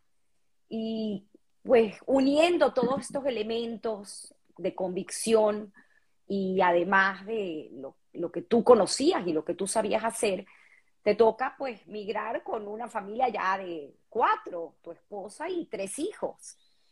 Y tienes dos anécdotas aquí que me parecen interesantes resaltar, que es una, el interés de ambos, de que tus hijos pues tengan una educación judía y, y cómo haces esa negociación con el colegio que me parece impresionante y maravillosa.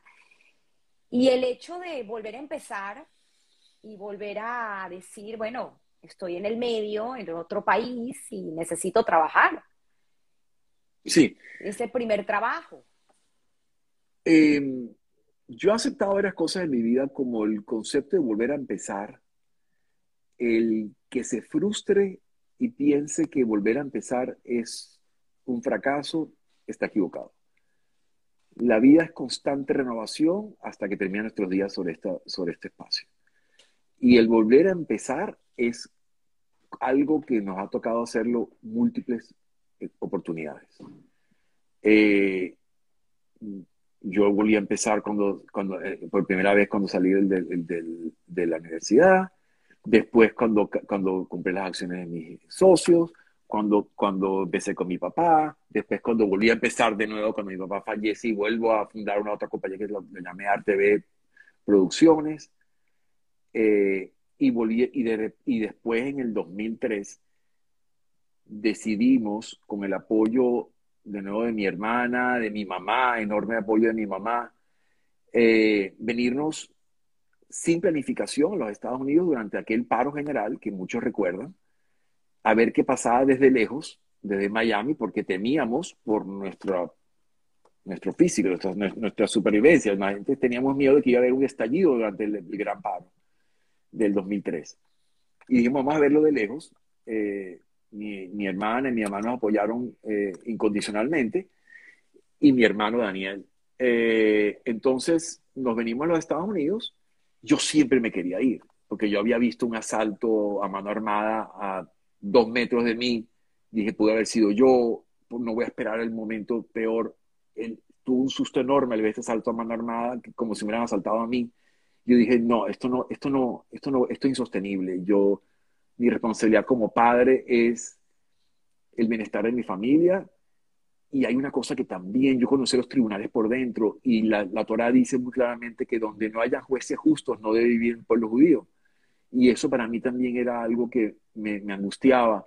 Quería que mis hijos tuviesen una educación judía eh, más formal, eh, no es por criticar, pero así fue. Yo estaba diciendo con mi padre, estaba en el colegio Mola y Luces con más de mil alumnos judíos y no había para hacer minián cuando me tocaba decir rezo.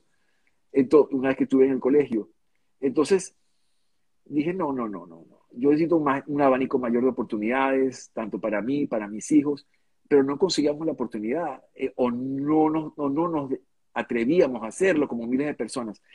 Entonces, las circunstancias nos obligaron, el 2003 vinimos, mi suegra, eh, que adoro, eh, Clarita, se enfermó y no hubo forma de, de atenderla en Venezuela con el paro. Entonces mi esposa me dice, Henry, tú siempre has querido irte, este es el momento, aprovecho, yo me voy a encargar de mi mamá. Yo no esperé dos veces. Regresé a Venezuela y vendí toda una semana lo que pude. Pagué todas mis deudas, tarjetas de crédito, después me dijeron que era un gafo, pero honesto al fin. Pagué mis tarjetas de crédito, pagué el colegio, pagué todo, me puse en cero. Era vida normal, uno tiene como ciertas deudas, puse todas en cero y me regresé a los Estados Unidos para empezar a meter los papeles con apoyo de mi hermano Daniel. Eh, abrimos una compañía, era muy fácil en, esa época y inmediatamente en menos de 30 días tenía ya mi H1, una visa. En el 2003 era simple. Que esa compañía es la que tienes hoy en día. Eh, exacto, Productions. que Productions. Mi hermano me dice, vamos a ponerle un nombre. Yo abrí una revista, abrí una revista de fotografía que tenía a mí al lado, veo Best se va a llamar Best Productions. Y bueno, he tenido bendición desde mayo del 2003 que fue fundada la compañía.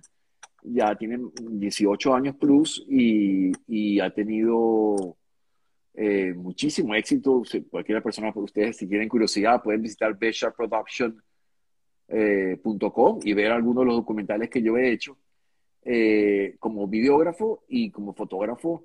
recuerdo como fotógrafo también con dos menciones en 2015 y 2019. En Sí, sí. Yo me hice fotógrafo aquí en los Estados Unidos por, por, porque yo empecé a tomar fotos en Venezuela. Tuve una experiencia en fotografía digital con, con Unifot Digital, la familia Sync eh, me contrató eh, para ser el gerente de una experiencia, de la primera tienda de fotografía digital en Latinoamérica, se llamaba Unifot, en el que en el CCCT, Centro Ciudad Comercial Tamanaco, que algunos de ustedes deben recordar. Y fue la primera tienda de fotografía digital. Nos fui a entrenar a Rochester, en Kodak, eh, entrenar a Puerto Rico. Fue una experiencia increíble pero era dificilísimo convencer a los fotógrafos de dejar el film y meterse en lo digital. La tienda no tuvo éxito y allí em, yo definitivamente decido eh, dejar el país. Siempre quise hacerlo aprovechando las circunstancias.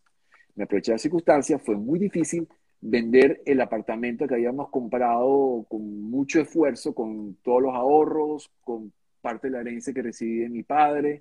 Pero mira qué bonito, está escribiéndonos Elías, Elías Moguita, dice, le compré su departamento y me encantó porque tenía mucha buena vibra. Qué bonito. Sí, exacto. Él, está en Perú hoy en día, si no recuerdo. Él tuvo la fortuna de comprarnos el apartamento a muy buen precio. Eh, bien para él, eh, pero con ese dinero fue que arrancamos de nuevo. Nos hacía falta. Eh, lo vendí a la mitad de lo que habíamos pagado. Elías lo sabía y todo el mundo lo sabía, pero yo no, no contábamos con más nada para arrancar. Eh, con parte de eso compramos una casa nueva y con la otra parte eh, lo usamos para poder eh, arrancar. arrancar yo nunca me empleé con nadie. Me acuerdo que Mariana Schneiderman me dio el primer bar mitzvah, porque se la, me la encontré en el JCC, le conté que yo había llegado y me dio la palabra de apoyo, me dio el primer trabajo y, después de años yo lo reviso y me di cuenta que era terrible, no fue tan bueno. Y yo me acerqué, yo no podía seguir viendo la cara a Mariana sin acercarme donde ella y decirle, Mariana, perdón, gracias por el apoyo que me diste, pero perdón porque el trabajo no está al nivel de lo que yo haría algo hoy en día. Y Mariana me lo reconoció, pero con una sonrisa, eh, muy linda ella, siempre eh, muy, muy apreciada. Qué bonito. Eh, y en general yo he tratado, es imposible que, tú, que, seas, que, estés, que tengas todos tus clientes contentos es angustiante. ¿Y, qué pasa en el colegio? Porque me parece fascinante esa negociación. Bueno, el colegio, en el colegio yo llego, al principio recién llegaba en 2003, eh, los niños en la mitad de su año escolar entran y son bien recibidos en un colegio pequeño que se llama Browsing Memories Academy en Hollywood. Nosotros no fuimos, no seguimos la ruta de la mayoría de la gente en aventura por varias razones. La primero era más oneroso, eh, vivir en aventura aquí en Hollywood. Lo que podíamos conseguir por nuestro dinero eh, te daba mucho más por menos venirse a Hollywood. Hollywood queda apenas nueve millas de, de aventura. Estábamos eh, allí, no, that did not make sense. entonces, nos metimos a los niños en este colegio, era por recomendación de Nash, pero él nunca metió a sus niños ahí, pero él nos dio, Salo Nash nos dio ese dato, y metimos a los niños en ese colegio, y al segundo año, cuando toca renovar, eh, me mandan el costo, tres niños metidos, y, y yo digo, yo no puedo pagar esto, yo no puedo pagar esto. Esto es imposible, me voy, entonces tengo que hacer una cita, me senté en la administración y le digo a la persona, que no puedo pagar esto, y bueno, definitivamente se me aguaron los ojos. Yo soy una persona muy sentimental, he llorado toda mi vida, no le tengo miedo al llanto y lo reconozco como parte de mis emociones. Pero en ese momento era por impotencia, porque ella, la persona dijo, bueno, pero you can bring your money from Latin America. digo, no, I'm sorry, I don't have more money and I need my kids in school. Entonces, eh, yo digo, yo no tengo dinero, pero puedo dar mi, mi, apoyo, eh, mis conocimientos. Y les hice eh, videos y fotografías para complementar mi trabajo. Y me acuerdo que el primer video que entregué, el director eh, que escribió una cosa muy linda en mi website, lloró y me dio un abrazo, porque pude transmitir en un videíto esas emociones. Wow. Eh, que de eso se trata. En mi trabajo, tanto en fotografía como en video, yo pues digo que soy un maestro de emociones porque quien maneja y lo que impulsa nuestra vida son las emociones. Y si no lo entendemos así, estamos muy equivocados. Todos los seres humanos estamos cargados de emociones y manejarlas de la manera correcta es, es, es, es el camino al éxito en general, en general. De hecho, me hablaste de un término que no sabemos si existe o no, pero que es la psicofotografía. Yo inventé ese término psicofotografía porque yo viendo las fotos de mis clientes y, entendía perfectamente las relaciones interfamiliares, hay que tener mucho tacto. Me ha tocado eventos donde me decía la novia que odia a su hermana y que no puede venir a la fiesta y si viene que con mucho cuidado a ver qué yo hago. Este, cosas eh, que son para escribir un libro, eh, tú te conviertes en un psicólogo. Eh, cuando, no hay cosa más difícil que un matrimonio, Tamara. En las bodas se manejan muchas emociones. Tienes dos, dos familias que se unen por deseo de los hijos, no por deseo de ellos. Y a veces encajan, a veces no encajan. Y hay dinero, mucha inversión involucrada, muchas emociones. Hay gente a veces enferma, abuelitos. O sea, no sabes la bolsa de emociones que es un matrimonio y el rol que cumple el fotógrafo dentro de ese evento. El bar mitzvah es mucho más fácil. El bar mitzvah, la madre del niño es la reina y con eso basta, tienes una sola persona. En una boda tienes la novia que es la reina, la mamá de la novia, la, el abuelo, el tío, el que... Es, y si no eres un director de emociones, por eso yo te lo dije así, fracasas. Yo no hice muchas, mucho, muchos eventos eh, los, los sábados porque no trabajé en Shabbat y eso para mí era un milagro. Y yo le conozco como un milagro abierto, porque si yo le digo a cualquier gente en la profesión, porque después cuando yo estaba tomando fotos de eventos y después llegué a ser presidente del gremio de fotógrafos de South Florida, yo le decía, bueno, mi business plan es llegar a ser fotógrafo, pero no voy a trabajar el viernes en la noche y no voy a trabajar el sábado. La respuesta es similar a lo que mira un Radio Caracas Televisión. Hubieran dicho, I'm sorry, los videos y los eventos suceden el viernes en la noche. Pero no. Yo dije que no. No voy a trabajar el sábado. Y con el favor de Dios tuvimos la bendición, tuve muchísimos bar muchísimo trabajo los otros días de la semana y ahí está probado que Dios, Dios provee. Hay una historia muy linda cuando yo apenas llegando, cuando yo hice una, una donación a mí 20 dólares, mi mamá me recordó esta historia, se me convirtieron por lo menos, Dios me lo devolvió sin, sin, sin echarte broma, fueron, esos 20 dólares se convirtieron en 15 mil dólares. ¿Y cómo fue eso? Yo llegué a ponerme tefilín en una sinagoga al tercer cuarto día que yo estaba recién inmigrado. Y encuentro un señor argentino que, otro ángel, yo nunca conocí en mi vida. Y ese señor al final de, de, la, de la tefila dice, necesito dinero para ayudar a los argentinos, porque había sucedido una cosa que se llama el corralito, no sé si ustedes mm, recuerdan. Claro. De repente la comunidad judía argentina quedó en la ruina. Y yo no tenía mucho dinero. Todo el mundo daba uno, un dólar, dos monedas. Yo lo digo, lo máximo que tengo ahorita, señor, le di 20 dólares. Le di 20 dólares. Después él me escucha por el lado que yo le explico al rabino, rabino, acabo de llegar, necesito su apoyo, porque esa fue la primera cosa que yo iba buscando, el apoyo de, de las sinagogas. Él se me acerca y me dice, tú me ayudaste a mí, yo te voy a ayudar a ti. Wow. La eh, cadena de seguro, favores. Seguro que tú estás, eh, que tú estás alquilando un carro muy caro. Yo sí, estoy pagando 1.500 dólares por alquilar el carro al mes yo te voy a conseguir una solución, te voy a llevar a un lugar donde vas a pagar 200 dólares por mes. ¿Qué? Me llevó donde un israelí que tenía carros usados y los alquilaba. Y en ese momento automáticamente mis 20 dólares se convirtieron en 1500. Después, con esta cosa nuestra de ser muy judío, valga el chiste, se me ocurre poner el anuncio en el Nuevo Mundo Israelita y ofrecer esto a muchas personas, para no solamente ayudarme a mí, ayudar a otros y me ayudaba. Entonces, a mí me daban 100 dólares de comisión por cada carro que yo alquilaba a otro. Les cobraban 300 al mes y me daban 100 a mí. Tamara, estuve un año sin pagar carro.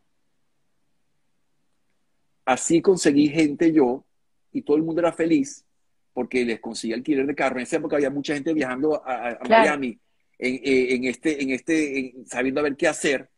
Ayudé a muchos, me ayudé a mí y este señor con 20 dólares se replicó y se ayudó a todo el mundo. Más nunca lo volví a ver el señor, pero, eh, pero fue una gran ayuda. Al principio no, no pagar carro durante un año, eh, porque me estás, tú sabes, cada centavo cuenta.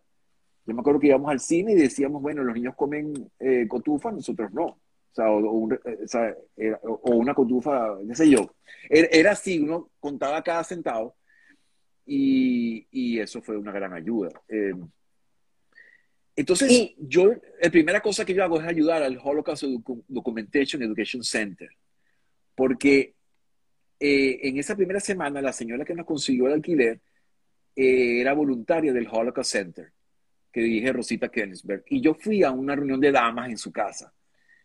Eh, a verla y ella explica lo que hacen y yo termino la reunión y le digo, Rosita, yo no puedo dar dinero, pero puedo dar otra vez mi, energía, mi amor, mis conocimientos. Eh, yo tengo una cámara, en ese momento una cámara chiquita que lo había traído eh, esa semana. Puedo hacerte un video para recolectar fondos, porque tú cuentas muchas cosas, pero no se pueden ver. Si no se ven, no se venden.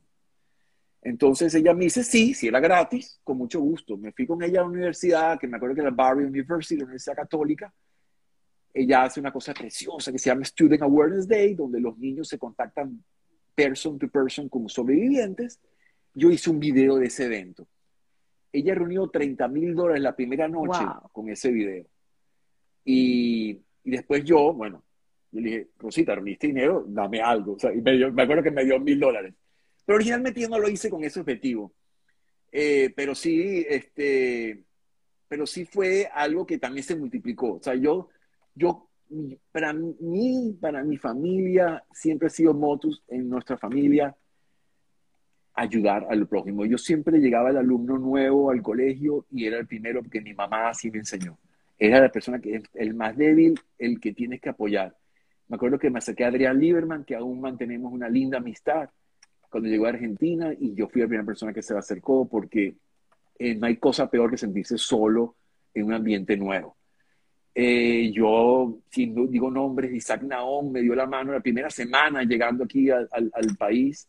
Eh, él trabajaba en un cargo importante en una compañía de, de, de, PR y me dio el primer gran trabajo. Me acuerdo que el presupuesto fue 10 mil dólares y yo gasté 9 mil haciéndolo pero lo hice y cumplí. Eh, hoy en día lo puedo hacer con el ratio al revés. Pero, pero esas son las cosas que al principio, y la inspiración de dónde la saca, pues definitivamente me convertí en uno de los personajes de esa película que hice hace 20 años. Me convertí en esos inmigrantes que yo escuché testimonios, que lucharon, que trabajaban día y noche, lo vivimos en una posición mucho más cómoda. Sería un pecado decir que fue la misma situación. No veníamos escapando de una guerra destructiva, no veníamos de familias fallecidas. Es un pecado decir eso. pero sí ese entusiasmo y esa fuerza que, que cargaban y ese no aceptar un no y tocar puertas, hacer ay, una cosa terrible que llamar por teléfono a la gente, eh, lo que llaman cold calls, eh, inesperadas y ofrecer tus servicios. Es muy difícil. Mi yerno es una maravilla, el, mi famoso yerno, Jake, el esposo de, de Tania, es muy bueno en, eso y tiene mucho éxito, pero no es fácil. Y, y, tu maravilloso proyecto que mencionas siempre con muchísimo orgullo, eh, Café con Fe, Oh, nuestro querido. Que hay tantas cosas que no sé cuánto tiempo, yo no sé ni cuánto tiempo tenemos ya hablando. Estamos, si estamos bien. Pero sí, un día el rabino Brenner se me acerca eh, y me dice, estoy cansado de hablar con cinco gatos en mi edificio. Yo no puedo más. Entonces el rabino Brenner, el rabino Brenner eh, dice, yo quiero hacer un canal de YouTube.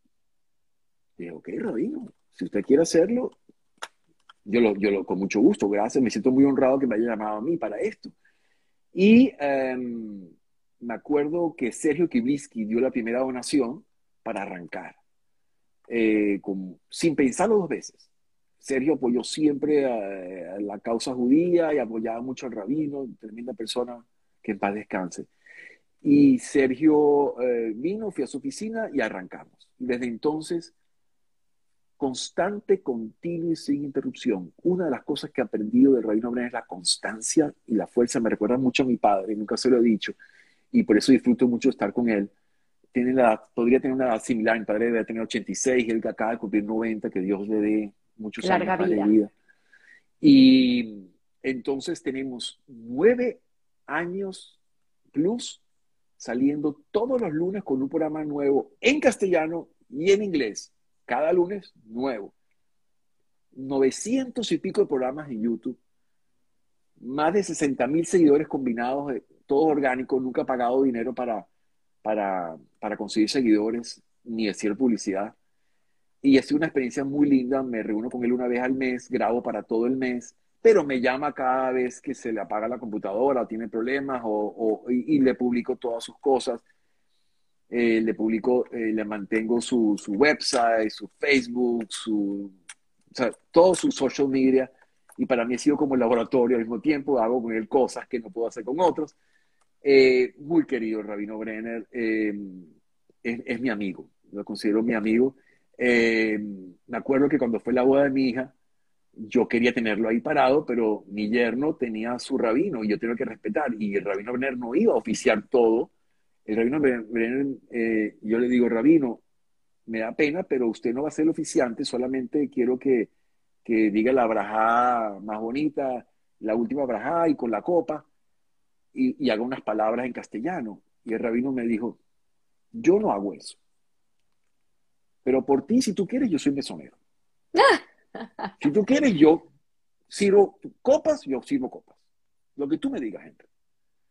Eh, eso fue bellísimo, dijo unas palabras espectaculares ese, ese día y cantó a capela como nunca fue un día espectacular. La boda de mi hija fue, wow, fue realmente... Que por cierto te pregunté quién había sido tu fotógrafo y tuviste tres fotógrafos. Tres fotógrafos. Tenía Marcos Liv que le tomó la primera foto a mi hija cuando tuvo un año. Tenía a Félix Ovalle que fue conmigo mano derecha por muchos años y hoy en día se convirtió en un tremendo fotógrafo y hizo un trabajo bellísimo y tenía a, otra fotógrafa filipina que también quiero mucho su esposo y ella está especializada en, ahorita se me escapó eh, eh, Celorio su apellido es el nombre ahorita se me escapó ya me acuerdo eh, y tenía tres puntos de vista yo, y logramos un trabajo espectacular combinado con los tres cada uno en su especialidad y, el álbum quedó muy bello, mi hija quedó muy contenta. Eh, yo tomé algunas fotos, no muchas, no pude, no me dejaron. En la boda de mi hijo, que se casó con Limor, eh, Nir. Eh, es Ari, tienes a Tania. Ari, mi hijo mediano. Tengo tres hijos, tenemos tres hijos, Leila y yo tenemos tres hijos. Ari, que vive en Manhattan, tiene una hijita bella que se llama Laila y estamos esperando otra nietita. Él es el productor de hembras, aparentemente. Eh, mi hija Tania, que adoro y la bendición de Dios nos puso aquí al lado, vive en Next Door House. Yo vivo en la 40, ya se compró la 39. Veo a mi nieto todos los días, el mayor, Lev, que tiene un nombre espectacular. Corazón. y tiene un sí, Corazón y León también, y León, como, mi, como bisabuelo, en ruso. Y eh, sin querer queriendo también nombró a mi, a, a mi abuelo. Y eh, Aaroncito, que es su chiquito, que acaba de cumplir un año. Eh, entonces tenemos casi cuatro nietos, con el favor de Dios, y así y es. Qué bonito, Henry, qué bonito haber escuchado, pues, a lo largo de estos eh, minutos que hemos, ya llevamos como sí. 120 minutos, más o menos. pero igual, no sé, espero no haber aburrido a la gente. No, Veo no, que más no, se ha mantenido el número. Queremos, queremos, todavía un poco más de ti, porque para cerrar me parece importante eh, el tema de los consejos, que siempre digo, inclusive aquí nos habían recordado qué que, que consejo nos puede dar Henry a, a los emigrantes, ¿no? Y, y, un poco hacer una recapitulación que me parece eh, sensato hacerlo, eh, eso que a lo largo de tu historia has contado, que te llevas de cada uno de, de estos personajes que son fundamentales en tu historia de vida y, y sí. que son parte de tu esencia y esa esencia de esta magnífica persona que nos has dado la oportunidad hoy de conocer, una persona con valores, con principios, eh, con una calidad humana extraordinaria. Y después de ahí, pues cerrar con esta pregunta que me fascina, me encanta, porque creo que es una caja de sorpresas.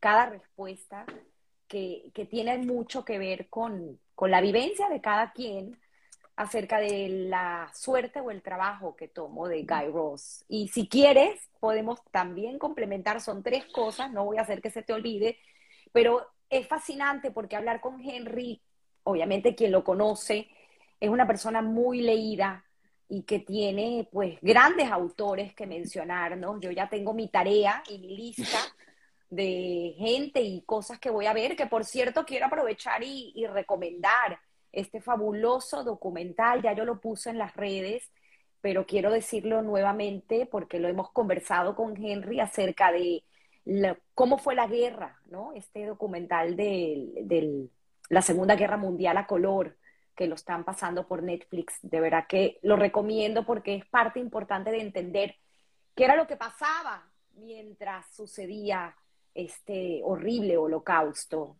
con, sí. donde murieron 11 millones de personas, pero ¿qué pasaba en paralelo? Y esta guerra de intereses. Pero bueno, Henry, para ti, estas tres últimas eh, preguntas que te acabo de hacer, el consejo que nos puedes dar, lo que te llevas de tu familia como aprendizaje y suerte o trabajo. Hmm. Ok, tú me ayudas porque siempre me pasan, pero eh, en principio yo quería hacer una reflexión sobre una de las disyuntivas que siempre tenía, he tenido con, con el hecho de que con mucho, yo empiezo mi carrera profesional con eventos sociales, haciendo videos conjunto eh, con, con, Leo y con Dov, Leo Renfeld y Dov, como conté, para bodas. Pero siempre mi objetivo era trabajar en comercial y al mismo tiempo trabajaba Radio Caracas y hacía otro trabajo comercial. Pero entonces, y después volvía yo salía eventos sociales, eh, me salía y la vida me volvía a llevar al evento social. Cuando mi papá fallece, salí de ser eventos sociales y la vida me volvió otra vez a empezar otra vez en la Unión y salí a buscar la lista de bodas para empezar de nuevo después que mi papá fallece. Entonces yo estaba, me sentía muy frustrado porque yo decía, yo estoy, yo puedo dar más que un evento social. Yo no, yo no valoraba el evento social con el valor que tiene y que por ejemplo, personas como Marcos, reconocido desde el principio, Leo Reifel, o Mauricio Donel, y todas estas personas que yo siempre quería empujar al, tra al trabajo comercial y me sentía prestado al evento social. Ojo, lo hice con profesionalismo, lo hice muy bien, esto es algo que la gente no se enteraba, no sabía nunca que mi objetivo era eh, hacer mientras tanto.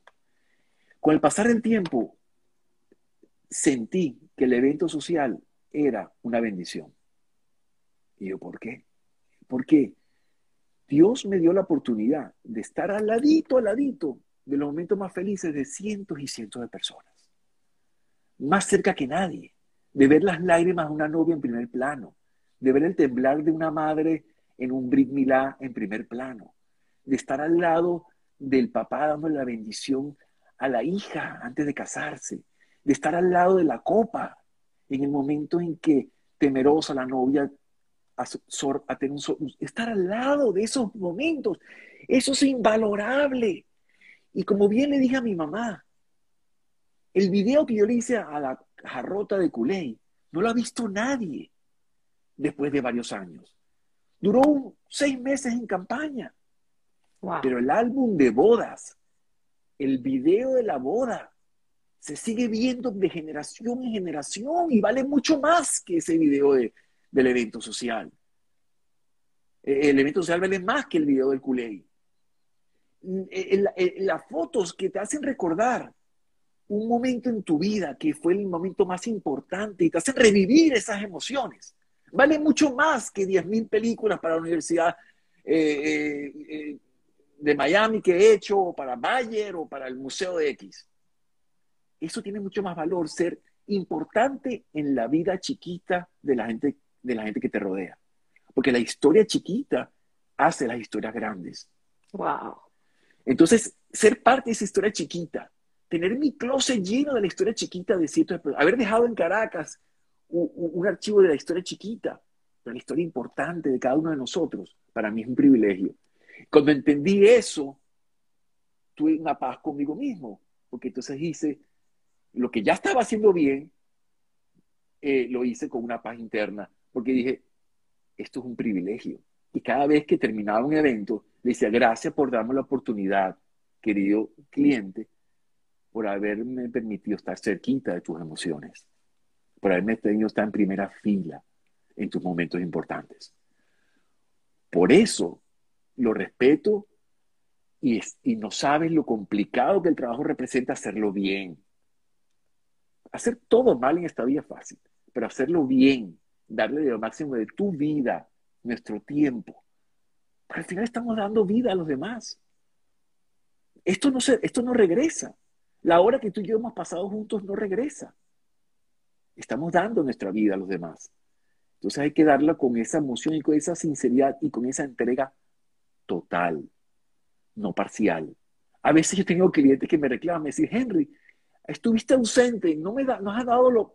Sí, uno no es perfecto. Una vez tenía una muy querida sesión de fotos que hice una familia y tenía un absceso en molar. Hice el trabajo y al final me reclamaron que no era yo. Digo, claro, tengo, ando con, un, con, con, con tres motrines encima. Somos seres humanos, pero la gente que trabaja conmigo se ha acostumbrado a que una vez que yo tenga la cámara en mano, me entrego totalmente a lo que estoy haciendo. Una vez que yo tengo tu proyecto en mano, me entregas total. Y lo saben, lo pueden testimoniar todos. Me entregas total con mi familia, con mis hijos, y la fidelidad es total. Es total. En la medida de mis, de mis posibilidades. Y esto es lo que yo recomiendo a todo el mundo. Cuando hagas algo, hazlo con pasión con entrega real, estar allí de verdad, no con la mente en otro lado, no pensando en el próximo proyecto o lo que ya pasó. Lo que pasó no existe. Lo que existe es ese momento, en ese segundo, en ese, en, ese. Si tú lo vives, lo vas a disfrutar el doble. Si tú miras el momento que estás tomando fotos, el momento que estás, eh, el momento que te reúnes con tu cliente, estás allí de verdad.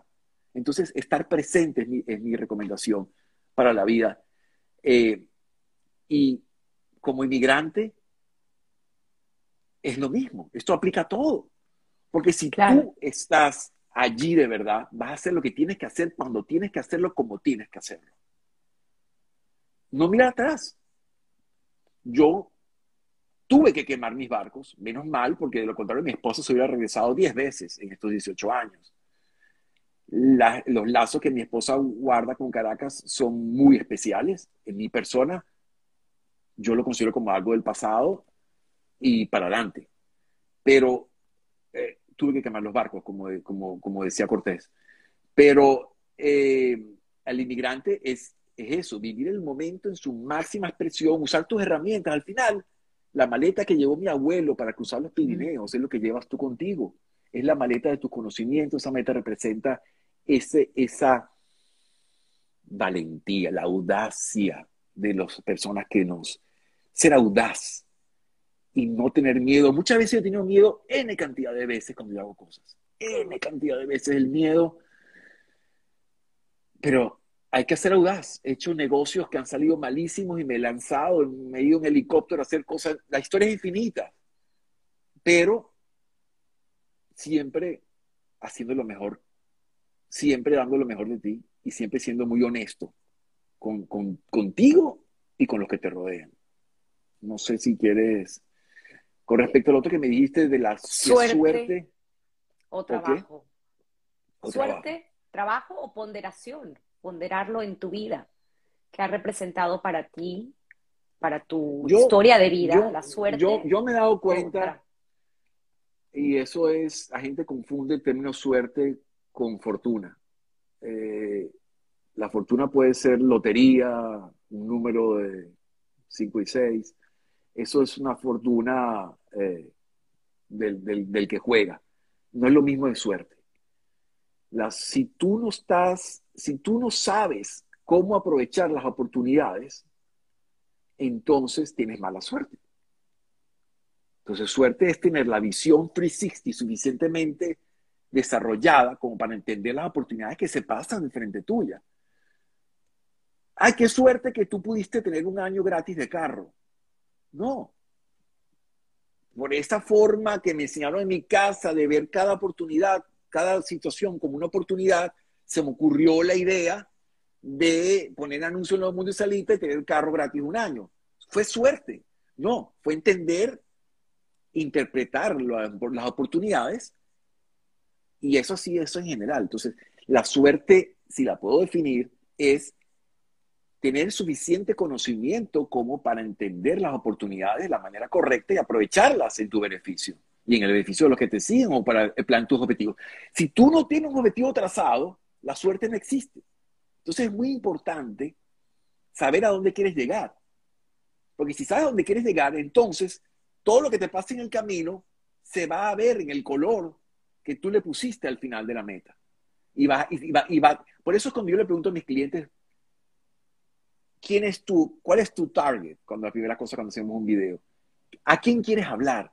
¿Qué quieres hacer? Si tú no sabes lo que quieres hacer, todo lo que pasa delante tuyo no va a servir para nada. Las oportunidades no las vas a encontrar. Si tú sabes lo que tú quieres lograr, las oportunidades tienen sentido. Entonces es eso, es ponerte los lentes y estar de nuevo presente en el lugar, entender dónde estás y a dónde vas. Entonces, entonces te conviertes en una persona afortunada. Qué increíble. De verdad que siempre digo que estos últimos minutos de programa somos mensajeros de algo más allá de una fuerza sobrenatural. Pienso que es así. Es una energía eh, y pienso que es parte del haber contado en estas casi dos horas tu historia que hacen que eso caiga de esa manera. Así que es impresionante. Yo creo que después que te vuelvas a, escuchar esas palabras no, sé lo que, dije. no sé si, no sé si hablé de más. Pero eh, es fascinante. Puedo leer algunos de los comentarios de, de la gente que ha estado aquí, pero no quiero dejar de mencionar que por favor visiten tu página, eh, Best Shot Production. Tienes ahí unos documentales increíbles, no son muy largos, pero vale la pena. Y no quería dejar de mencionar uno que me llamó la atención, que es acerca del médico no sé si tienes ah. tiempo de contar algo, pero el tiempo lo tengo. No sé si ustedes tienen el tiempo de escuchar otro cuento. Pero es, es increíble porque es como tú utilizas esa magia de contar las historias y cómo esa vena de abogado que tu papá sembró en ti y que bueno, no te graduaste, pero creo que dentro de, de, ti, pues sí tienes ese conocimiento que te llevó a ser. No, estudié dos años de abogado, después volví a estudiar, por cierto esa producción eh, increíble que le pudo salvar la vida a, bueno, la sentencia a, un médico impresionante, impresionante.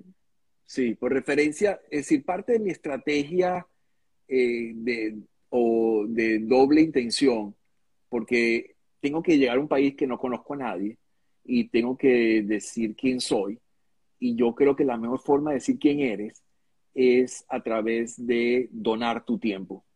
Cuando yo decido donar mi tiempo y mi talento, yo digo dónde me voy a donarlo de manera de ser feliz. no lo voy a donar en cualquier parte, no voy a donarlo en algo que no me entusiasme, ¿no? Eh, porque de nuevo es mi, es mi vida que estamos entregando.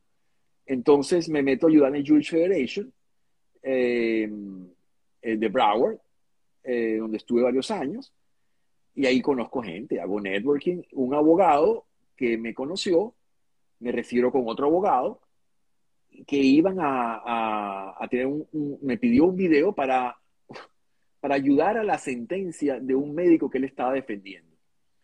Él, él tenía que demostrar al juez la personalidad de su cliente y él no podía contarlo con la fuerza que un video podía hacerlo. El abogado tenía la, la idea correcta, entonces yo digo que yo tengo que ir a ver a su, cliente. Él estaba en arresto domiciliario en Boca Ratón, tenía un brazalete sobre la pierna, primera vez que veo eso, sobre el pie, en el pie, en el, en el tobillo, y es un señor en sus 60 años, estaba retirado, 65 años, 66 años, un señor eh, indio, un médico indio, y yo voy a su casa en Boca Ratón, muy lindo, todo, me siento y el Señor empieza a contar y a contar y que West Virginia y que yo hice esto y yo hice el otro y yo le digo al abogado, estamos yo lo escuché durante un tiempo. Le digo, lo siento, I'm sorry, I have to go to West Virginia para ver a todas estas personas lo que usted me está diciendo. Tengo que hacerlo en una película no narrada por usted. Usted no va a decir yo soy lo mejor, que lo digan otros. Entonces ellos dijeron, pero ¿cómo vamos a hacer para hablar de este señor y ellos no saben que él está siendo eh, juiciado. A mí se me ocurre una idea, como siempre pensando out of the box, yo les digo, bueno, yo voy a ir a West Virginia y le voy a decir a todo el pueblo que yo voy a ir a reunir testimonios porque a usted le van a dar un premio en Boca Ratón en una cena honorífica de estas típicas que hacen los americanos. Oh, brillante idea. Él llama por teléfono, le dice, va a ir un camarógrafo, me llevé a un solo asistente y estuvimos dos días completos durmiendo cuatro o cinco horas, entrevistando a todo el mundo en el pueblo. Yo no me acuerdo cómo se llama el pueblo, en West Virginia. Eso, es rural, es rural americano. Ahí era banjo, bien, bien, bien, bien, y esos mosquitos por todos lados. El señor, a edad alta, se fue ahí a ofrecer su servicio como médico. Él era un dios en el lugar. Yo no lo sabía. Ojo, yo no quise saber detalles del caso para no sentirme influenciado en el momento de producción del documental. Me enteré después. Era, yo tenía que hablar lo mejor posible de mi cliente y ese era el objetivo. No quería estar influenciado por el carácter de, lo que estaban acusando. Me voy a West Virginia reúno testimonios, testimonios, testimonios, testimonios. Armo una película con los testimonios que la pueden ver allí en mi website dura como 10 minutos. Y en vez de 15 años de cárcel, le dieron un año de cárcel solamente. En una cárcel, en una cárcel de mínima seguridad.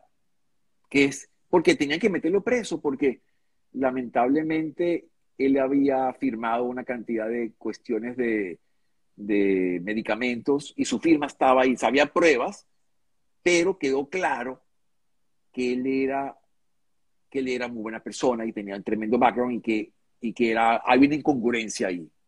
Que él estaba retirado y su hermano se aprovechó de él lamentablemente y lo engañó.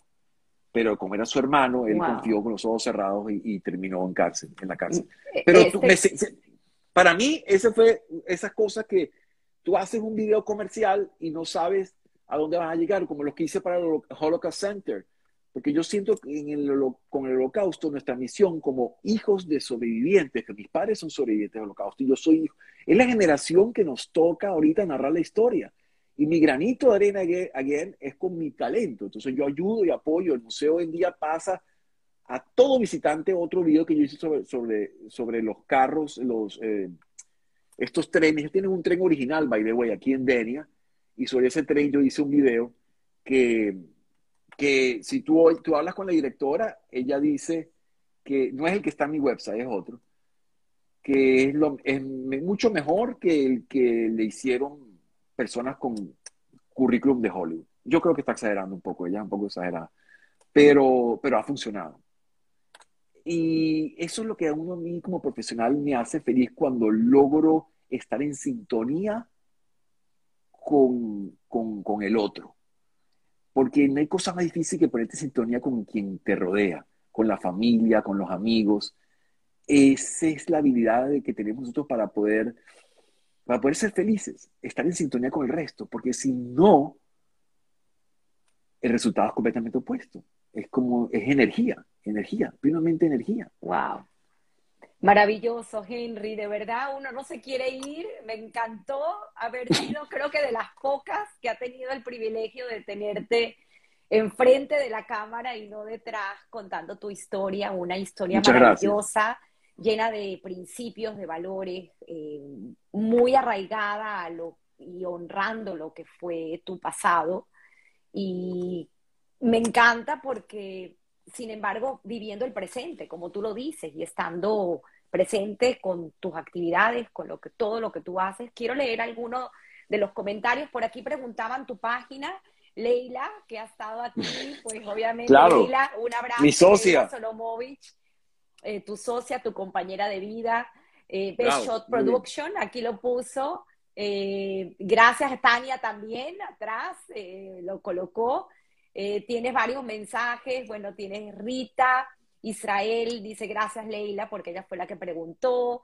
Orti Bravo Henry dice, sigo leyendo, tienes mensajes maravillosos, voy para acá arriba, dice eh, Diana punto, Dina, Dina punto. Henry me hizo el video de bar mitzvah de mi hijo, nadie me lo podía haber hecho mejor. Dice tanto más que solo las imágenes. Wow. Y eso es, ese, eso fue hace años. Bueno, hiciste el video de mi boda, lo tengo que decir, de la primera. de tu primera boda, pero con el mismo, con el mismo culpable. Dice eh, Elías, Elías Moguita, Henry me hizo el video de mi boda también, video jobs, espectacular. Por, por ahí Adriana Corea también, muchos, muchos. Dice, por aquí sigo leyendo, tienes un mensaje de Marcos muy lindo, por ahí voy a llegar. Dice, eh, Flor Lizarro, que ha estado aquí a lo largo de toda la entrevista comentando, dice, very touched by this interview, gracias. Dice Matt Mati, dice, siempre colaboro con Jabat de Venezuela y con las portadas y fotografías de la revista Rumbo a tu Judaísmo. Siempre colaboró, claro. Wow, qué lindo recordar, gracias. Eh, sigo por aquí, dice Marcos, era el que quería, estaba buscando. A Marcos que lo tuvimos la semana pasada. Casualidad, ¿ah? no fue mencionado que tuve a, dos personas del, de la misma área, pero con tanto, me encanta, porque con tanta admiración, tanto respeto y tanto cariño. Y tendremos a Leo Reinfeldt también, el, el papá de los helados, como diríamos en Venezuela. Dice, y además eh, conectado con esta historia maravillosa porque pues Leo es hijo de Annie, quien es eh, tu, tu tía, eh, tu, sí, tu prima, ¿no? Una... Es prima, segunda, pero prima, tía, sí. Pero que tiene... Prima hermana de mi mamá. Que ya lo escuchamos parte importante en tu historia y en la historia de Evelyn y de Lenny Dice, Henry es la persona más generosa que yo conozco y que me extendió la mano en varias oportunidades a mí, a mi familia, aquí en los Estados Unidos. Gracias de todo corazón. Qué bonito, qué bonito de verdad este cariño y este respeto que se tienen estos colegas. Me fascina. Dice Levi Che 91, que comentó también y hizo varias preguntas eh, y creo que estuvo respondida a tu pregunta acerca del Consejo para, para migrantes. Dice Perlita Sultán, fotos, nuestra querida Perlita. Leo nos hizo estudios familiares maravillosos, claro, Perlita. Increíble estos estudios que hacía Leo, estas fotografías bellísimas que uno veía de estas personas cuando entraba a la casa. Recuerdo eso de Leo, esas fotos tan bonitas. Dice Tim High, Henry hizo el video de nuestra boda, Moisés y Terry Jayón, claro, Imagínate, espectacular. de Málaga, ellos están ahorita viviendo en Málaga. Me encanta. Eh, sigue diciendo Saltman, de Saltman, muy orgullosa de mi cuñado. y muy inspiradora esta entrevista. Gracias Henry, gracias Tamara. Dice Rita Israel, felicitaciones Tamara y Henry, muy emotiva y genuina entrevista. Dice Memos by Ivonne Bendayan, claro, nuestra querida Ivonne. Eh, dice increíble ser humano y profesional, excelente entrevista. Otro fotógrafo, ¿no? Eh, nuestro querido. Eh, Maxim. Maxim. Dice Clary Agay, maravillosa historia de vida, Henry, felicitaciones. Sigo leyendo, dice Di Ferdinand, Videojobs. Me acuerdo mucho de lo genial que fue conocer a Henry cuando mi esposo Juan Seilovich trabajó con él. Selikovic trabajó con él. Yo, sí, yo a Juan lo conocí en un viaje que hicimos con la comunidad para eh, la Marcha por la Vida y mm, identifiqué en él una persona eh, muy inteligente, muy rápido. Él no sabía nada de televisión, pero le identifiqué en él eh, un corazón eh, grande y muy efectivo. Y lo contraté como productor para varios documentales y piezas y, y trabajamos para, hicimos propaganda juntos, trabajó conmigo como un año, dos años. Muy querido, Juan, un besote. Maravilloso. Dice Leila, dice, excelente conducción del programa, gracias Leila y a ti Henry sin palabras. Oh, oh, ya te tocará un beso. Qué bien. Qué bonito y bueno, gracias nuevamente. Nos despedimos, pero quiero, te dejo la cámara cortico, tres libros o tres Ah, bueno. Recomendaciones. Eh, hay, un, hay, un, libro que, de, de, business que es muy bueno, se ve todo al revés. Simon Sinek que dice Start with Why. Lo este es un libro extraordinario que, eh, que yo uso y, creo mucho en esa filosofía. Eh, Timothy Ferris, te comenté este libro, Tribe of Mentors, es un libro que puedes hojear en cualquier momento. Es extraordinario para lo que es. Y para mí, por ejemplo, el tema de la sorpresa es importantísimo. Y este es un libro que se llama Surprise donde eh, eh, que disfruto mucho eh, y muchas veces lo regalo, porque yo a veces me gusta regalar un libro, si yo me caes bien, te voy a mandar uno, por cierto, te voy a regalar a ti en agradecimiento. Muchísimas gracias. Ahora me das tu dirección, te voy a mandar una, copia de estos libros, de este libro Surprise, para que lo disfrutes. Y muchísimas gracias por, por, Aquí te voy a leer un último mensaje, dice mi primo Henry, dice MB Eskenazi, mi primo Henry tiene un maravilloso sentido del humor y unos sentimientos hermosos. Me encanta, Henry. Gracias, agradecida. Dos horas, siete minutos. Disculpen. Sé que muchos quieren que sean más cortas, pero a veces es inevitable porque estamos contando pues toda una historia y creo que bien vale la pena, así que escuchen hasta donde quieran y lo pueden escuchar en dos, tres partes, eh, eh, como siempre digo, esto estará en YouTube, eh, en formato video y también en formato audio en Apple Podcast y en Spotify. Así que agradecida nuevamente, feliz domingo a todos. Henry, un abrazo y como siempre digo, todos tenemos una historia que contar. Bye bye. Bye.